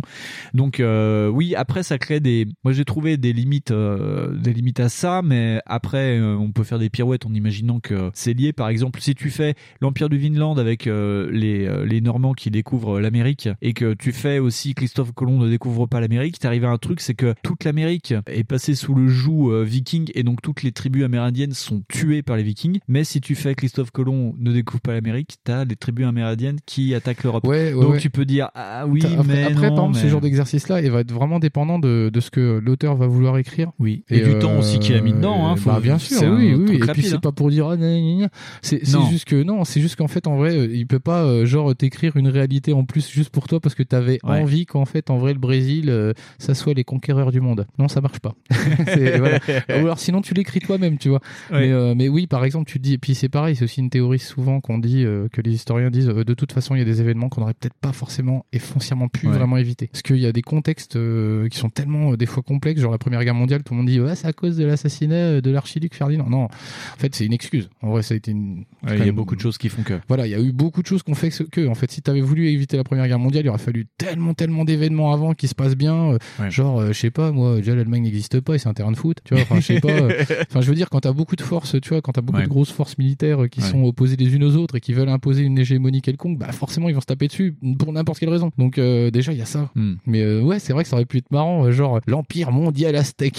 Tu sais, ça aurait été Ouais, fun. ça, c'est genre les mecs qui conquièrent Los Angeles. tu vois, pourquoi Ils l'ont pas appelé comme ça, ils l'ont appelé Kachakpakap. Ok. Et Voilà, euh, oui, donc on vous recommande, on espère aussi que le, ça fait longtemps, enfin ça fait longtemps, ça fait quelques jours que j'y ai pas joué. J'espère que Ah, continuera à le mettre à jour. Ah, ça serait cool. Vu que c'est gratuit, on vous conseille vraiment de le tester. On mettra le lien en description. Et je ne vous le spoilerai pas, mais surtout, il faut promouvoir la Renaissance. Vous verrez ce qui se passe, c'est mortel.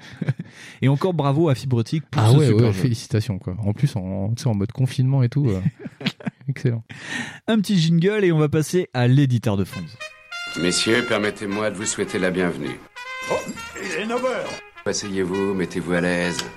Il est déjà 9h là Ferme ta gueule, toi, du con. Personne tuera personne. On va se comporter comme Fonzie. Et comment il est, Fonzie? Il est cool. J'entends pas Cool. C'est ça la puissance intellectuelle. Pas plus de les enfants. Fonds éditeur. Euh, ouais, petit éditeur, euh, bah, mise en abîme, euh, bilan. euh, je, je me suis pas trop cassé la tronche sur celui-là, je vous avoue. Ouais. Mais je pense que c'est un petit peu, euh, c'est pas, pas important d'en parler, mais je voulais un petit peu en parler. Ouais. Donc je l'ai appelé syndrome de déjà vu, euh, l'éditeur. Donc et c'est euh, en fait parce que ça, ça m'est venu à l'idée parce que bah, j'ai testé Spider-Man finalement. Ah. Donc le fameux jeu super trop, trop plus bien que LOL, il est cool. Et, euh, donc il est exclusif à la PS4. hein. Ouais. Et, euh, et en fait, bah, du coup, j'avais eu les retours et comme je suis un peu con et faible, bah du coup, je me suis dit, oh, il a l'air d'être super bien et tout. Et donc j'ai un pote, il me le passe et tout. et, euh, et je me dis, putain, je vais trop m'éclater, c'est génial. Donc euh, je cache pas du tout que le jeu au départ il est bon. Vraiment, euh, euh, c'est pas mal. En vrai, c'est pas mal. Mais j'ai pas été surpris en fait. J'ai vraiment pas été surpris. C'est-à-dire qu'il y a pas un moment, j'ai été épaté par quelque chose de nouveau dans le jeu. Ouais. C'est à tel point qu'en fait, je me suis dit, je vais faire une feuille et je vais mettre tous les jeux qui m'ont fait penser à ça. Ouais. C'est-à-dire que j'ai trouvé que genre, oh bah dis donc, ça ressemble vachement à Sunset Overdrive ce truc. c'est rigolo, c'est les mêmes mecs qui l'ont fait. C'est les mêmes mecs. Tu dis, oh c'est sympa. Et puis surtout, en plus, le système de combat m'a hyper choqué parce que c'est quasiment le même que celui de Batman. Ouais. Et je fais, bon, ok. Et puis alors surtout, euh, il y, a- il y a comment on t'amène l'histoire avec euh, le coup des sacs qui sont un peu collés partout. Donc je trouve ça un peu gros qu'un mec qui soit un super héros arrive à perdre des sacs dix ans après. et surtout quand- et, et surtout le nombre de sacs. Je veux dire, quand moi j'ai perdu un Ispac, t'aurais dû voir ma mère au lycée. donc, euh, donc le mec en perd 200. hein. Donc oui, il y a le, le principe des missions qui sont archi téléphonées. Donc euh, bah, je pense rien apprendre à personne en disant que oui, c'est très très bien. Mais alors, par contre, euh, euh, il a, il a rien appris le truc. Hein. Donc du coup, je me suis, euh, j'ai commencé à me poser la question de savoir, c'est, mais en fait sur la gêne, euh, il y, a- il y a quelque chose qui m'a un peu euh, étonné. Ouais. Est-ce qu'il n'y a pas un petit peu un syndrome de, de genre, est-ce que déjà je suis pas un peu blasé ou est-ce que c'est moi qui vieillis ou vraiment il n'y a pas eu d'imagination? Mhm. Donc en fait, il y a- aussi, du coup, je- j'ai repensé à ça puis je me suis dit, eh, mais, mais en vrai, genre la génération là, moi j'ai eu l'impression de faire beaucoup d'open world, Oui. vraiment beaucoup de world, Ouais. toutes consoles confondues. hein. Donc là, comme ça, je pense à MGS5 que j'avais commencé sur 360. Ouais. Après, moi, j'ai emmanché avec Breath of the Wild. Ouais. J'ai euh, osé toucher Assassin's Creed. Ouais. Et puis euh, Horizon Zero Dawn. Et voilà. Et tu te dis, putain, quand même, euh, il y en a eu vraiment une palanquée en vrai. Just sur, Cause. Just Just, Cause. Cause que je suis aussi fan. hein. C'est-à-dire Ouais. qu'en fait, j'ai vraiment fait le 3, je l'ai poncé. Ouais. Je me suis dit, finalement, euh, moi, j'ai quand même pas mal fait d'open world cette euh, Mad génération. Max aussi. Est-ce que, voilà, Mad Max aussi que j'ai Qui fait était bien ton sûr. premier jeu PS4, Mon premier jeu ouais. PS4. Et je me dis, euh, c'est quand même fifou. Et je voulais justement ton avis, Winston, d'ailleurs, savoir Oui. si c'est pas moi un peu qu'hallucine ou si c'est parce que j'ai une appétence pour ces jeux pourris. Très bonne question. Je pense. Alors c'est rigolo parce que euh, moi c'est des jeux que j'aimerais bien faire parce que sur cette génération j'ai pas fait d'open world. Ah c'est rigolo ça, tu vois. C'est dingue hein. À part Breath of the Wild. Breath of the Wild. Mais dans mon backlog, sauvagerie. c'est ça. De- la- de Comment c'est ça? C'est la respiration du sauvage? La- Je sais pas. Breath of the Breath Wild. of, Breath of the Wild. les, les nichons sauvages. Ouais, ouais. non, euh, mais c'est des. Tu vois, par exemple, euh, je sais que j'aimerais bien, j'aimerais bien qu'on parle aussi dans euh, dans backlog, par exemple, de Mad Max. Euh, j'aimerais bien euh, faire euh, Witcher 3 enfin. Euh, j'aimerais Ah bien. oui, et Witcher 3 aussi. Je, je suis toujours en train de finir GTA 4 depuis 10 ans, donc j'aimerais bien faire le 5. J'aimerais. Il y a plein de d'open world que j'aimerais bien faire, mais que je n'ai pas eu encore le temps de faire. Par contre, ce qui est rigolo, c'est que j'ai bouffé du FPS. A pu savoir qu'on. Ah bah moi aussi en fait, c'est deux genres que j'ai vraiment attaqué. Après aussi, j'en parlerai un peu plus tard, il y a aussi l'influence de l'émission. Oui, oui, voilà. Parce que vraiment on a attaqué que ça. Oui. Mais genre, donc moi je, je te dis, voilà, il y a eu des trucs que j'ai eu envie de faire parce que je me suis dit, ah c'est cool, j'aimerais bien faire ça, machin. Mais moi j'ai quand même bien l'impression qu'ils se ressemblent tous un peu quoi. C'est ça. Mais même, tu que, vois. euh, à je- part Breath of the Wild qui a vraiment pris un pendant un petit peu différent vraiment en se disant euh, tiens on va faire un peu du ga- gameplay organique si je fais, je des trucs et moi c'est ça qui m'a fait perdre du temps là-dessus Ouais, ouais. mais, mais grosso modo j'ai quand même passé mon temps à, à chercher des trucs à tirer dans des bidules et, euh, et à me perdre dans mes coins Ouais. tu vois globalement je me dis quand même tu vois, même euh, moi j'aime beaucoup les FPS, mais je sais que dans, dans ma liste il y a aussi par exemple Rage 2 qui est un open world. Ouais. Et puis euh, faire euh, sur cette gen, j'ai pas fait de Far Cry encore pour le moment, et c'est aussi de l'open world. oui voilà mais moi j'ai l'impression qu'en fait c'est pas tellement que je suis attiré enfin si je suis attiré Si mais... t'aimes bien ça, avoue Oui, si, si, ça. si, j'aime ça, mais en vrai, je, je sais pas ce que je vais chercher dans des trucs pareils parce qu'en vérité, il y en a déjà beaucoup et je pourrais très bien faire autre chose. Et je fais déjà autre chose. Oui, oui, oui. Je joue déjà à beaucoup d'autres choses. Bon, après, je suis pas très imaginatif. J'ai refait Hotline Miami 2 hein, pendant le confinement. mais, euh, mais, mais par vois, je me dis aussi, voilà, qu'il y a l'influence de mes goûts, quoi. Je me dis, bah, en fait, en vrai, mec, t'aimes juste les jeux de merde. Moi, voilà, c'est tout. Et je me suis dit, attends, euh, il y a d'autres grosses licences aussi sur la PS4 euh, où, genre, j'ai été hyper hypé et j'ai un peu pris la console pour ça. C'est, euh, enfin, je l'ai pas prise pour ça parce que j'étais quand même pas mal déçu avant. Ouais. Mais c'était God of War, le Oui, nouveau. genre. oui. Tu vois, je me dis, ah putain, c'est fou ça, là, le nouveau God of War. Bon, déjà, moi, le gameplay, il m'a un peu séché. parce que je m'attendais à un jeu où je mettais des combos, tout ça. Puis, en Ouais, fait, un God peu moins of. War, ouais. C'était un peu moins le cas. Et en vrai, je me suis dit, bah en plus, il y en a vachement euh, des God of War. En fait, je me dis déjà, euh, réfléchis, Font. Je fais, ok. Donc voilà, j'ai réfléchi. Ouais. Et je me dis, en vrai, euh, il y en a pas eu tant que ça. Non, t'as compté eu- et il y a eu Il y en a eu deux sur PS2. Il y en a eu euh, deux sur PS3. Ouais. Et euh, techniquement, il y en a deux sur PS4. et deux sur PSP. Et oui, deux sur PSP, évidemment. Mais pas sur Vita. Non, ça, ça vous êtes des chiens. Vous ça. êtes des cons. Merci les gars de Red Down. hein. Voilà. Ah là, au lieu de faire des conneries là. et donc en fait, je me dis euh, ah mais sur PS4 il y en a deux. Je fais ah mais non, en vrai euh, c'est déjà le 3 quoi. Oui. Donc en vrai déjà tu dis ah bah euh, déjà il y a des remakes quoi. Je fais hey du coup mon cerveau comme il fait des espèces d'associations pourries, il fait hey mais les remakes c'est pas un peu ça le truc quoi? Parce que là euh, là moi euh, genre en remake je fais hmm, remake hey attends ils ont sorti Mafia. Oui. Je dis hey le premier il est beau. Hein. Je fais, Il est oh, beau, ouais, par oh, contre, est ouais. tout beau. J'ai vachement plus envie de faire que le premier que j'avais vu chez toi. hein. Ouais, tu. M'étonnes. Parce Bah, que moi j'ai joué à l'époque, je trouvais ça génial et tu me disais ah, ah. non, en, en vrai, je le trouvais cool. Mais euh, ce que je trouvais chaud, c'était euh, le coup de jouer sur PC avec un clavier et une souris pour rejouer des bagnoles. Ouais, ouais. C'était bizarre. Mais Ouais. euh, en fait, en, par exemple, là, pour le coup, euh, le remake, il doit avoir besoin parce qu'il doit avoir 15 ans. Oui. Mais, Mais- mais par exemple, il y a quand même beaucoup. y a- y a- voilà, tu vois, on a, on a, on l'a vu en fait durant un peu l'année. Puis de- dans tous les jeux que j'ai fait, il y a beaucoup de remakes. Genre, ils sont un peu sortis sur PS4, quoi.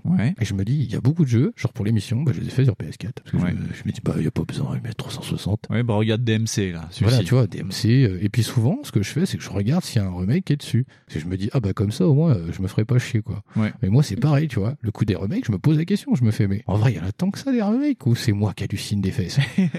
Parce que je me dis, euh, ouais, euh, attends, est-ce qu'il y a eu un Burnout euh, Ah bah non, Bah non. il n'y a pas eu de Burnout. Il y a eu Paradise. Il y a eu Paradise qui était sorti déjà sur la 360. Je fais, Hmm, c'est quand même pas beaucoup. hein.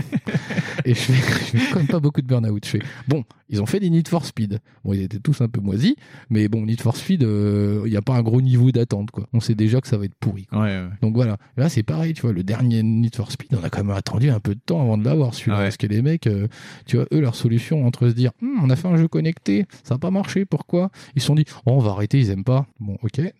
Euh, les gars, vous avez un drôle de schéma de réflexion quand même. Et puis je me dis, mais, euh, mais c'est pareil, tu vois, il y a quand même des jeux, toi, t'aimerais bien les voir en remake. Puis Oui. bizarrement, t'as déjà vu l'annonce. Dès qu'il y a une annonce de remake sur certains remakes, il y a des mecs, moi, le premier, je fais, mais Vanquish, en fait, euh, il est parti dans les orties ou genre vous le réservez que pour la PS5 Et en fait, ils l'ont en plus, ils l'ont sorti sur PS4. Ouais. Et je pense qu'il peut tenir sur une Switch. C'est En remake, en remake 10 ans, en bundle Oui, avec oui. euh, Bayonetta 2. Ouais, ouais, ou. Bayonetta tout court, je sais plus. Et, euh, Bayonetta. non, et non, Sony, je ne l'achèterai pas, bande d'enculés.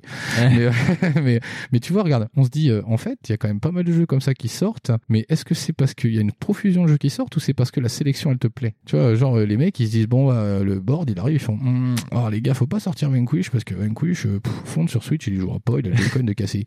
Genre, mais euh, les gars sont sympas, ils attendent que je monte Oui. le Joy-Con. Mais, euh, mais, mais moi, je veux bien. Mais c'est pas une sélection que tu fais de joueurs, tu vois. Ouais. C'est une sélection que l'éditeur fait. Bon, bah, genre là, on voit bien les mecs de Saints Row, euh, c'est du foutage Oui. de gueule. On clairement. a beaucoup parlé en off de volition et de Ouais, la ouais, technique de sortir Saints Row the Third, Saints Row 4, Saints Row the Third, Saints Row 4, et on n'a toujours pas un nouveau Saints Row. Hein. On demande même pas une nouvelle euh, licence parce que leur nouvelle licence ils l'ont piné en plus. Mais c'est ça le pire. mais euh, on aimerait bien dire- quoi. J'ai envie de dire le problème de Saints Row, c'est qu'ils sont déjà allés tellement loin que là, je vois pas ce qu'ils peuvent faire à part un jeu de robots géants. Ouais. C'est vraiment euh, Saints Row 5 Godzilla Remaster. Tu vois, je sais pas. Mais en fait, du coup, euh, là, ça pose aussi la question, par exemple, de se dire finalement les joueurs, ils sont pas genre euh, si attirés par la nouveauté systématiquement, ou alors vraiment qu'à la ouais qu'à la nouveauté qu'il y a sur leur nouvelle bécane. Tu vois, j'ai envie de dire quelque part, on se rapproche déjà de l'utilisation d'un jeu PC quoi. Mm. Et je me dis, euh, en vérité, les joueurs, ils jouent un petit peu euh, bah, ce qui tombe, quoi. Et euh, je me dis, on se rapproche quand même pas mal de trucs où c'est, euh, ouais, c'est ça, c'est genre les, les, les types, même pareil là, tu sais, on a vu parler bah, beaucoup, beaucoup Microsoft notamment sur bah, toutes les notions de rétrocompatibilité. Donc on commence à voir qu'en fait, on se disait au départ à la sortie de la PS4, ouais, oh, finalement, les gens ils sortent leur jeu puis après ils les remballent parce qu'ils ça pue du cul. Mais ça, on dit ça parce qu'en fait, avant les jeux, les mécaniques étaient juste injouables et c'était inadaptable. Genre, ouais. bah ouais, jouer à MGS 1 avec les graphes euh, direct sur la PS3, euh, je vous cache pas que franchement, il y a des enfants, ils vont, ils vont pleurer, puis il faut pas mettre ça au journal de BFM, hein, parce que sinon, euh, il y a des mecs qui vont dire non mais c'est quoi ce jeu? Ça, ça a vraiment été vendu, c'est abusé. euh. Ah, c'est un stylo poli? Non, non, c'est un stylo dégueulasse. c'est tout, voilà. Tu dis putain, il y a plein de mecs qui ont demandé des remakes de, de MGS, ils ont eu Twin Stake, ils ont gueulé, tu vois, ils ont fait ah mais dis donc, pourquoi il y a, y a le mec qui a fait les films de Versus, qui fait les séances cinématiques, c'est caca, il y a pas de respect de l'œuvre. Je fais non, mais s'il te plaît, tu crois vraiment que que ta moi, il respecte des trucs, toi? Voilà. Enfin bref, là tu te dis quand même, le, le joueur il est quand même pas mal prêt à, à jouer un peu comme il veut au final. Ouais. Tu te dis maintenant, le- les, les jeux sont pas si dégueux d'une gêne à l'autre, quoi. Donc et tu vois, voilà, donc Microsoft qui se dit ah bah regardez, euh, nous et même d'ailleurs c'est un grand de leur truc, ils capitalisent là-dessus. euh, Ouais. et euh, ils capitalisent sur le fait de pouvoir jouer à bah, Panzer Dragoon Horta sur ta Xbox Series X, quoi. C'est ça. et tu dis ah mais c'est cool en vrai et tout ça et même les gens commencent à se dire eh mais c'est fun hein, parce que déjà ils éviteraient peut-être de nous faire des remasters et puis nous on pourrait peut-être choisir les jeux sur lesquels on voudrait rejouer et il y a même Sony qui a rassuré tout le monde et qui a fait non non les gars euh, cette fois-ci on vous mettra pas de trucs dans le 1 euh, mais qui sans les graviers euh, vous inquiétez pas elle sera recompatible PS4, la, PS4, la ouais. console Ah voilà ouais, et puis peut-être même toutes les autres PlayStation alors on sait pas lesquels ils parlent mais euh, il y a les mecs qui te disent que ça sera full rétro compat hein. Ouais. donc tu c'est un truc de dingue quoi Hmm. tu dis ah les gars bah, avant c'était pas du tout important et maintenant ça l'est Donc, pourquoi? Est-ce que ça va arrêter les remakes? Pas sûr. Euh, Je hein. suis pas sûr du tout, du tout, du tout. Mais euh, parce qu'en plus, c'est pareil, hein, c'est à chaque fois, là aujourd'hui, on est encore sur des annonces assez larges. Donc Ouais. les mecs disent, ah, il sera rétro-compatible. Mais en fait, en vrai, la PS4, c'est pareil. Hein, T'avais dit qu'il y aurait des jeux PS2, PS3 et c'est limité. Oui, parce oui, que c'est toujours de l'émulation. C'est sur euh, le PS Plus ou c'est voilà, téléchargement. les mecs, ah, c'est sur PS Now. Non, bah Ouais. en fait, du coup, ça marche pas techniquement. c'est pas vraiment sur ça. PS. Mais en plus, tu vois, euh, je me rappelle aussi, pareil, dans mon, dans mon souvenir de vieux con comme ça. Bah, je me rappelle, je, je joue à ma Switch beaucoup. Et puis la Switch, elle, elle a un truc qui est génial, c'est le port cartouche. Je m'étais dit qu'ils arriveront pas à pourrir le port cartouche. Ah si, si, si, ils y arrivent. C'est-à-dire qu'en fait, ils arrivent quand même à t'obliger à faire des mages. Parce que tu comprends, la cartouche, elle fait que 16 gigas. Donc du coup, euh, les mecs qui veulent sortir Bioshock, ils peuvent pas le mettre dans une cartouche. ils mettent bio, il faut télécharger Shock. Voilà. c'est super relou. Tu dis, sans déconner, moi, il y a plein de remasters. Déjà, je les ferai pas sur Switch à cause de ça. Tu dis, non, sans déconner, les gars, vous nous vendez une partie de jeu. c'est gentil, c'est sympa. Mais je me souviens aussi d'autres conneries comme ça. Genre, euh, les mecs de Sony qui t'avaient dit, eh, tu te rappelles le live? Tu sais, celui sur PC, celui qui est gratos. hein. Ouais. Ah bah maintenant, il est payant. Et là, tu fais, oh putain. Nintendo, toi, t'arrives, tu fais, eh, la Switch, on va pouvoir la porter partout, c'est cool, hein. Faudrait jouer à Mario Kart où vous voulez, quand vous voulez. Fait, par contre, on a payé un live. Oh putain. Sans déconner, les gars, vous avez fait la console Ouais. parfaite et là, vous avez tout niqué. En plus, tu sais, ils font comme les dealers. Pendant un an, c'est gratuit. Au bout d'un an, faudra payer. Mais c'est ça. En plus, ouais, Nintendo, là, cette bande d'enfoirés, quoi. Enfin, je trouve que la technique a été hyper maline, quoi. Donc, en plus, c'est pareil, tu vois, genre, le, le- le live en soi, c'est pas grave, quoi. Non. Tu te dis, euh, si tu veux un service. En plus, j'ai entendu ça souvent, hein, sur, euh, je dirais pas Gameblog, où j'ai entendu dire, oui, mais c'est normal, un service de qualité, ça se paye. Alors, moi, j'ai envie de te répondre, mon petit colon, sur Steam, ils ont pas l'air de le payer, hein. Ouais. Et on pourra dire, oui, c'est des serveurs propriétaires et c'est des machins. hein. Ok, bon, on peut négocier. mais en soi, en vrai, on s'en bat les couilles parce que moi, par exemple, je joue souvent à des jeux solo. Mais moi, je suis joueur solo et du coup, en fait, à un moment donné, je pense à tous les autres petits bidules de merde qu'a ramené la next gen quand elle est arrivée, cette connasse. Ouais. hein. Donc, je me rappelle des mages. ah, les mages. Oui, les mages. Ah, les mages. On en parle de la mage de Fallout 76. Ah, les joueurs. je sais pas, c'est sorti sur console cette poubelle. Si, si, si. Ils ont dû être contents hein, de la mage de 50 gigas. Ouais. Voilà. Donc, il y a aussi les, les patchs Day One. Les patchs Ah, Day One. le patch Day One. Le jeu est pas fini, ils te le sortent quand même, et puis ils se disent, eh mais euh, on l'a pas fini, du coup le reste faudra le télécharger. Mais euh, du coup comment ça se passe euh, si nous en fait on peut pas? Bah euh, tu te démerdes. Donc je fais quoi? Je ramène ma, ma PS4 euh, à McDo ou comment ça se passe? Ouais. Ok, donc c'est nickel. tu fais d'accord, tu joues pas. Je me souviens aussi de la grosse connerie de DA là avec. Vous allez voir, on a inventé un nouveau truc. Ça s'appelle le casino mais chez toi, et c'était le loot box. Le loot ça c'était sympa. ouais, hein. Il a fallu que la justice belge elle se pose des questions dessus. En fait, pour que les mecs se disent ah non non euh, ah bah non on l'a enlevé, ok. et que les joueurs gueulent comme des enculés pour dire non mais vous foutez vraiment notre gueule hein, votre jeu en fait en vrai il coûte 30 000 dollars donc Ouais. c'est mort Sachant que d'une certaine façon, les lootbox existent encore. hein. bah quelque part oui parce qu'en plus euh, la loi te permet à chaque fois de, Ouais. de refaire appel ou quoi ok Ouais, ouais. et donc c'est pareil tu vois je reviens comme ça et puis je repense comme ça tu vois à mon à mon petit Spider-Man puis à son manque de nouveautés Tu vois, je me dis euh, quand même, c'est un peu chiant.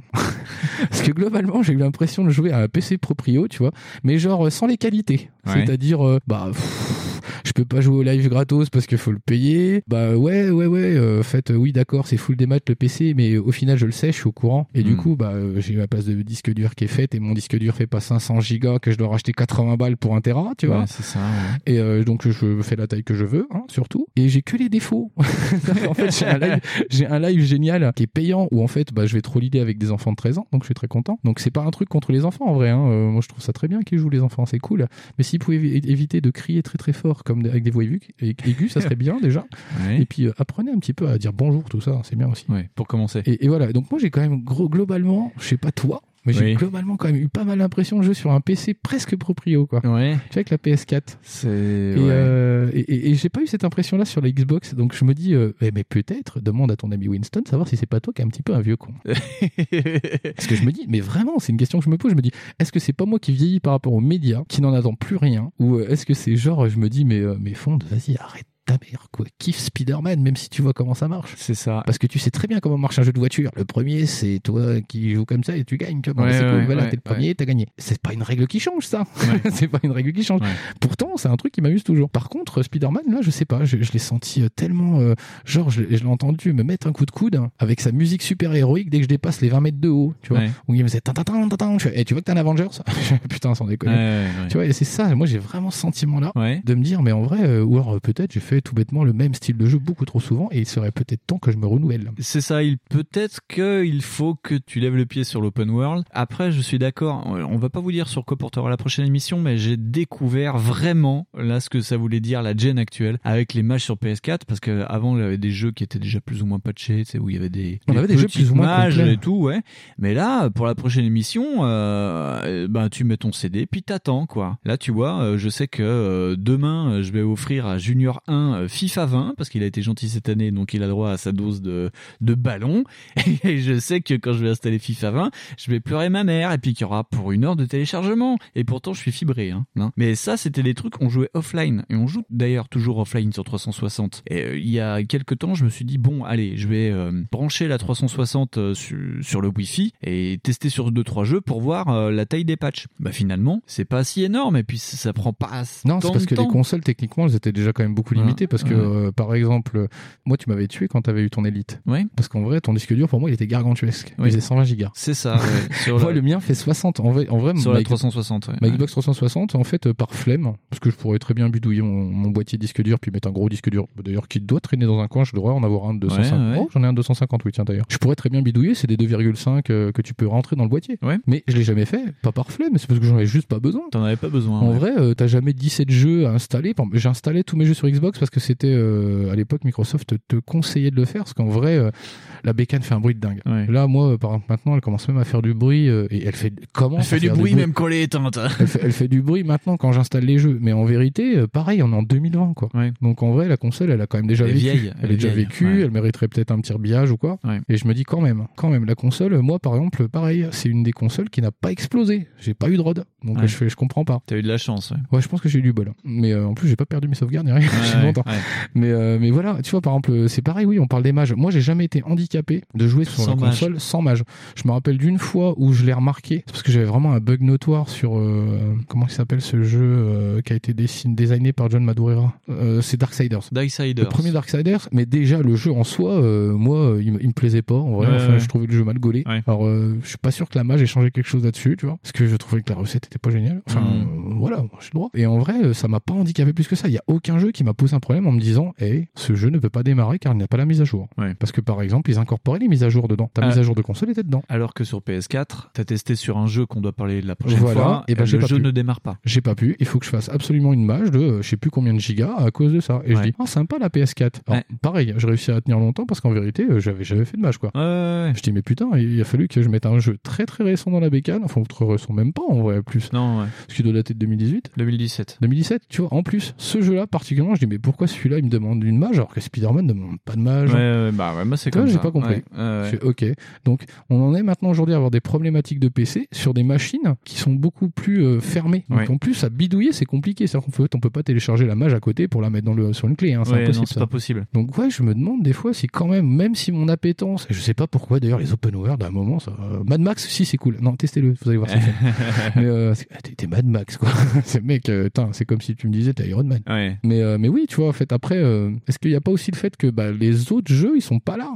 Juste les autres, les autres genres de jeux, euh, ils sont pas là, tout bêtement. Et je me dis, bon, en vrai, je me suis rabattu sur des trucs, même Far Cry Primal, il me donne envie, c'est quand même un truc de, c'est un truc de ma boule, ça. Ouais. Il y a beaucoup, il y a beaucoup, il y a beaucoup, il y a beaucoup. Je pense à Toy Kitsch qui on achète des palanquets. Il y a beaucoup de double A. Euh, Just for Game par exemple, c'est euh, plus Bah, merci, finalement un éditeur à suivre, tu vois, que je découvre petit à petit. Il y a des jeux qui me plaisent de plus en plus.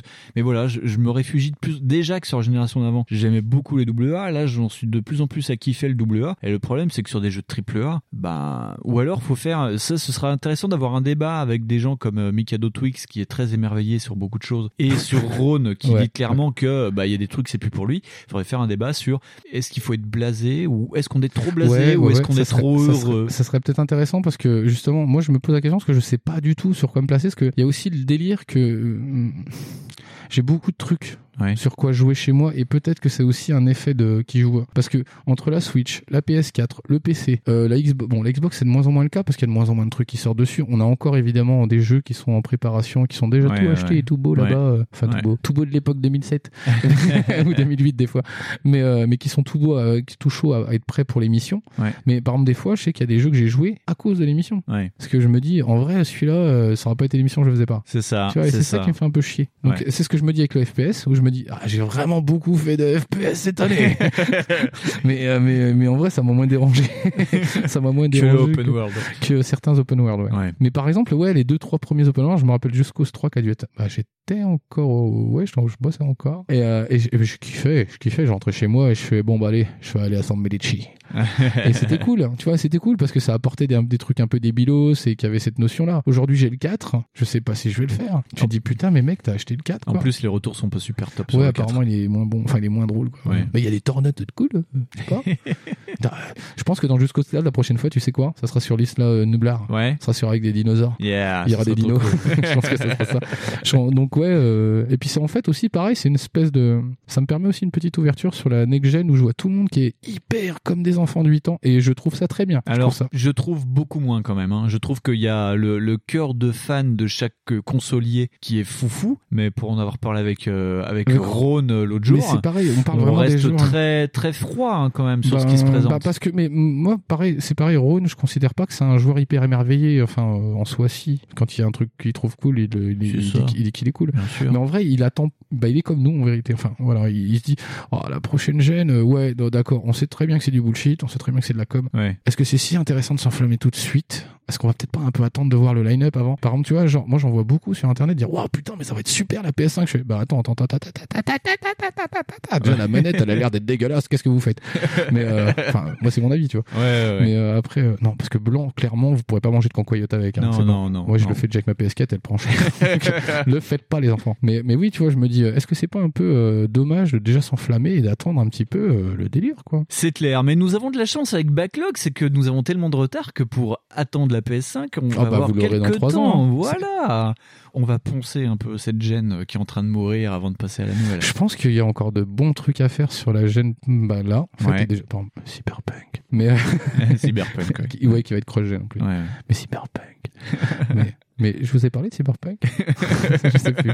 Mais oui, mais il y a encore deux, trois trucs qui sont chouettes à, à sortir et ça va être cool. Et puis, il y a même des trucs qu'on n'a pas touché, touché du tout, du tout, du tout. Et qu'on prépare. Euh, euh, Voilà. Donc, euh, qu'on a été surpris, émerveillés comme, euh, comme des enfants, là, pour le coup. Ouais. C'est vrai que pour nous, euh, On la a été étonnés, là, ouais, la, pour le coup. la PS5 arrive, mais euh, finalement, euh, nous, on, on découvre la PS4 vraiment là maintenant. ouais, on quoi. se dit, eh, mais c'est beau en vrai. C'est- pas des jeux PS trop pourris. C'est cool. ça, c'est ça. Voilà. Donc, c'était pas un coup de gueule, c'était une petite euh, remise en question de moi-même. C'était Euh, une question et si vous voulez euh, aller plus loin, n'hésitez pas à nous en parler, à euh, nous dire oui, moi je pense que si, je pense que ça, parce que c'est une question que vous pouvez tous vous Oui, vous poser. pouvez complètement vous la poser, vous avez le droit. Et vous pouvez aussi nous, bah, nous apporter des éléments de réponse. Oui, parce que peut-être qu'on a oublié des trucs, peut-être que j'ai pas vu des choses, ou j'ai pas, je sais pas, peut-être que j'ai éludé des choses qui, qui Ça- sont importantes. Oula, oula, tu Oula, siffles. je siffle des dents. Chacun a son prisme. Voilà, c'était ça. Ouais, voilà, c'est ça. Ça se trouve, le mec qui joue à Street Fighter, lui, il est content, je sais pas. Je sais pas. Oula, Je- il faut être content. Je- ah, crois il y a des gens qui sont contents que je joue Street Fighter. Je sais pas, oui, probablement. Non, oui, je rigole. Je sais qu'il y a des gens qui sont contents de jouer à Street Attends, et Fighter. tu sais quoi, le truc qui m'a hypé le plus sur la PC machin truc là Ouais. C'est un shoot 'em up. Ah bah bravo. Mais un- à l'ancienne. Hein. Je Putain, c'est moche. Voilà. Donc je pense que je suis un vieux con. Et bah c'est sur ces bonnes paroles que je pense qu'on va conclure ton éditar. voilà, voilà. Très bien, euh, merci Fonds pour cet éditar euh, qui est toujours. On a toujours des bons retours là sur les éditars, donc continuez à nous Oui, donner même des bons ou des mauvais retours, mais donnez-nous des retours. Et même si des fois, par exemple, je sais que vous, vous, vous êtes très satisfait du travail en SAV, tout ça. Si vous avez des idées d'éditeur, allez-y. Hein. Ouais, envoyez-lui. Parce que je commence à caler un peu. Parce que la crise du pétrole arrive même ici. même dans la tête de Fonds. Ouais. Ah, tu sais qu'elle commence à être vide. Très bien, eh bien on va conclure sur ça. Fonds, euh, encore une belle émission de passé. On espère que ça vous a plu. Hein Euh, Est-ce qu'on a des choses à rajouter Non. Euh, oui. Non, euh, à part qu'on est toujours aussi présent sur les réseaux. Surtout toi, parce que Ouais. moi j'ai des problèmes de téléphone slash euh, tablette. Très bien, alors on va passer à ça. Fonds, où est-ce que nous nous retrouvons sur l'internet 2.0 Eh ben sur euh, les réseaux Twitter, Facebook, euh, plus sur Google, tu m'as dit. Non, plus sur Google. Euh, Twitch pas encore. Euh, on n'a pas de Tipeee, on n'a pas de Utip. Ouais. Euh, j'ai oublié un truc là. Un peu de Facebook. Un peu de Facebook. Si j'ai dit Facebook. T'as dit Facebook, dit Twitter. J'ai dit Facebook et Twitter. Eh ben très bien. Eh ben C'est à peu près tout. Backlog le podcast Ouais, partout. Euh, retrouvez Fonds non plus. Il n'est plus sur Twitter parce qu'effectivement il a des pannes informatiques. J'ai cassé, j'ai cassé le matériel. Par contre, retrouvez-le sur Twitch sous le pseudonyme Fonz243 et Ouais. faites comme Gabo qui lui a dit Eh mais tu es Fonz de Backlog Bah oui, c'est moi. Oui, voilà. Donc vous allez euh, peut-être me retrouver sur, euh, vous allez peut-être me retrouver sur euh, les Twitch genre bah, de la B-Side Team. Voilà. Souvent. Si vous allez sur les Twitch de B-Side Game, il y a souvent Fonds, voilà. Et il y a souvent Gawen aussi qui Oui, est. c'est ça, on traîne tous les deux dessus. Et vu que nous avons un compte Twitch pour euh, Backlog le podcast, on sait jamais dans les voies à venir, peut-être que Fonds va montrer ses seins. oui, il peut le faire car Fonds est une e-girl. Mais ça, vous ne le savez voilà. pas. Ça, c'est le, le, le vocodeur qui fait ça. Non, on réfléchit très sincèrement où il va faire des, des trucs débiles. Peut-être lié d'ailleurs à nos, à, à nos nos copains. jeux. Euh, nos copains, ouais. nos, nos jeux. euh, Peut-être on fera des trucs nuls. Hein. Très bien, on sait jamais. fera des petits Ouais. bacs. des petits bacs. Des petits backlogs. Jeu nul. Jeu en nul. A- A- Assassin's Creed. On est vraiment des méchants. On est méchants, très bien.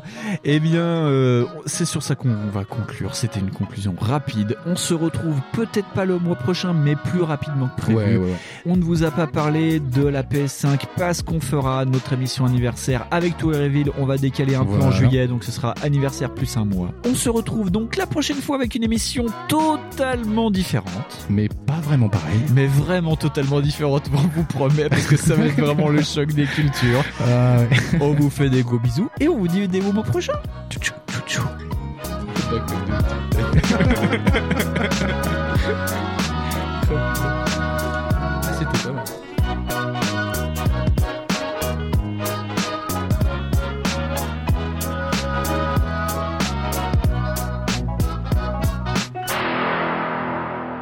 Les jeux vidéo sont en train de former à une autre culture toute une génération biberonnée à l'électronique.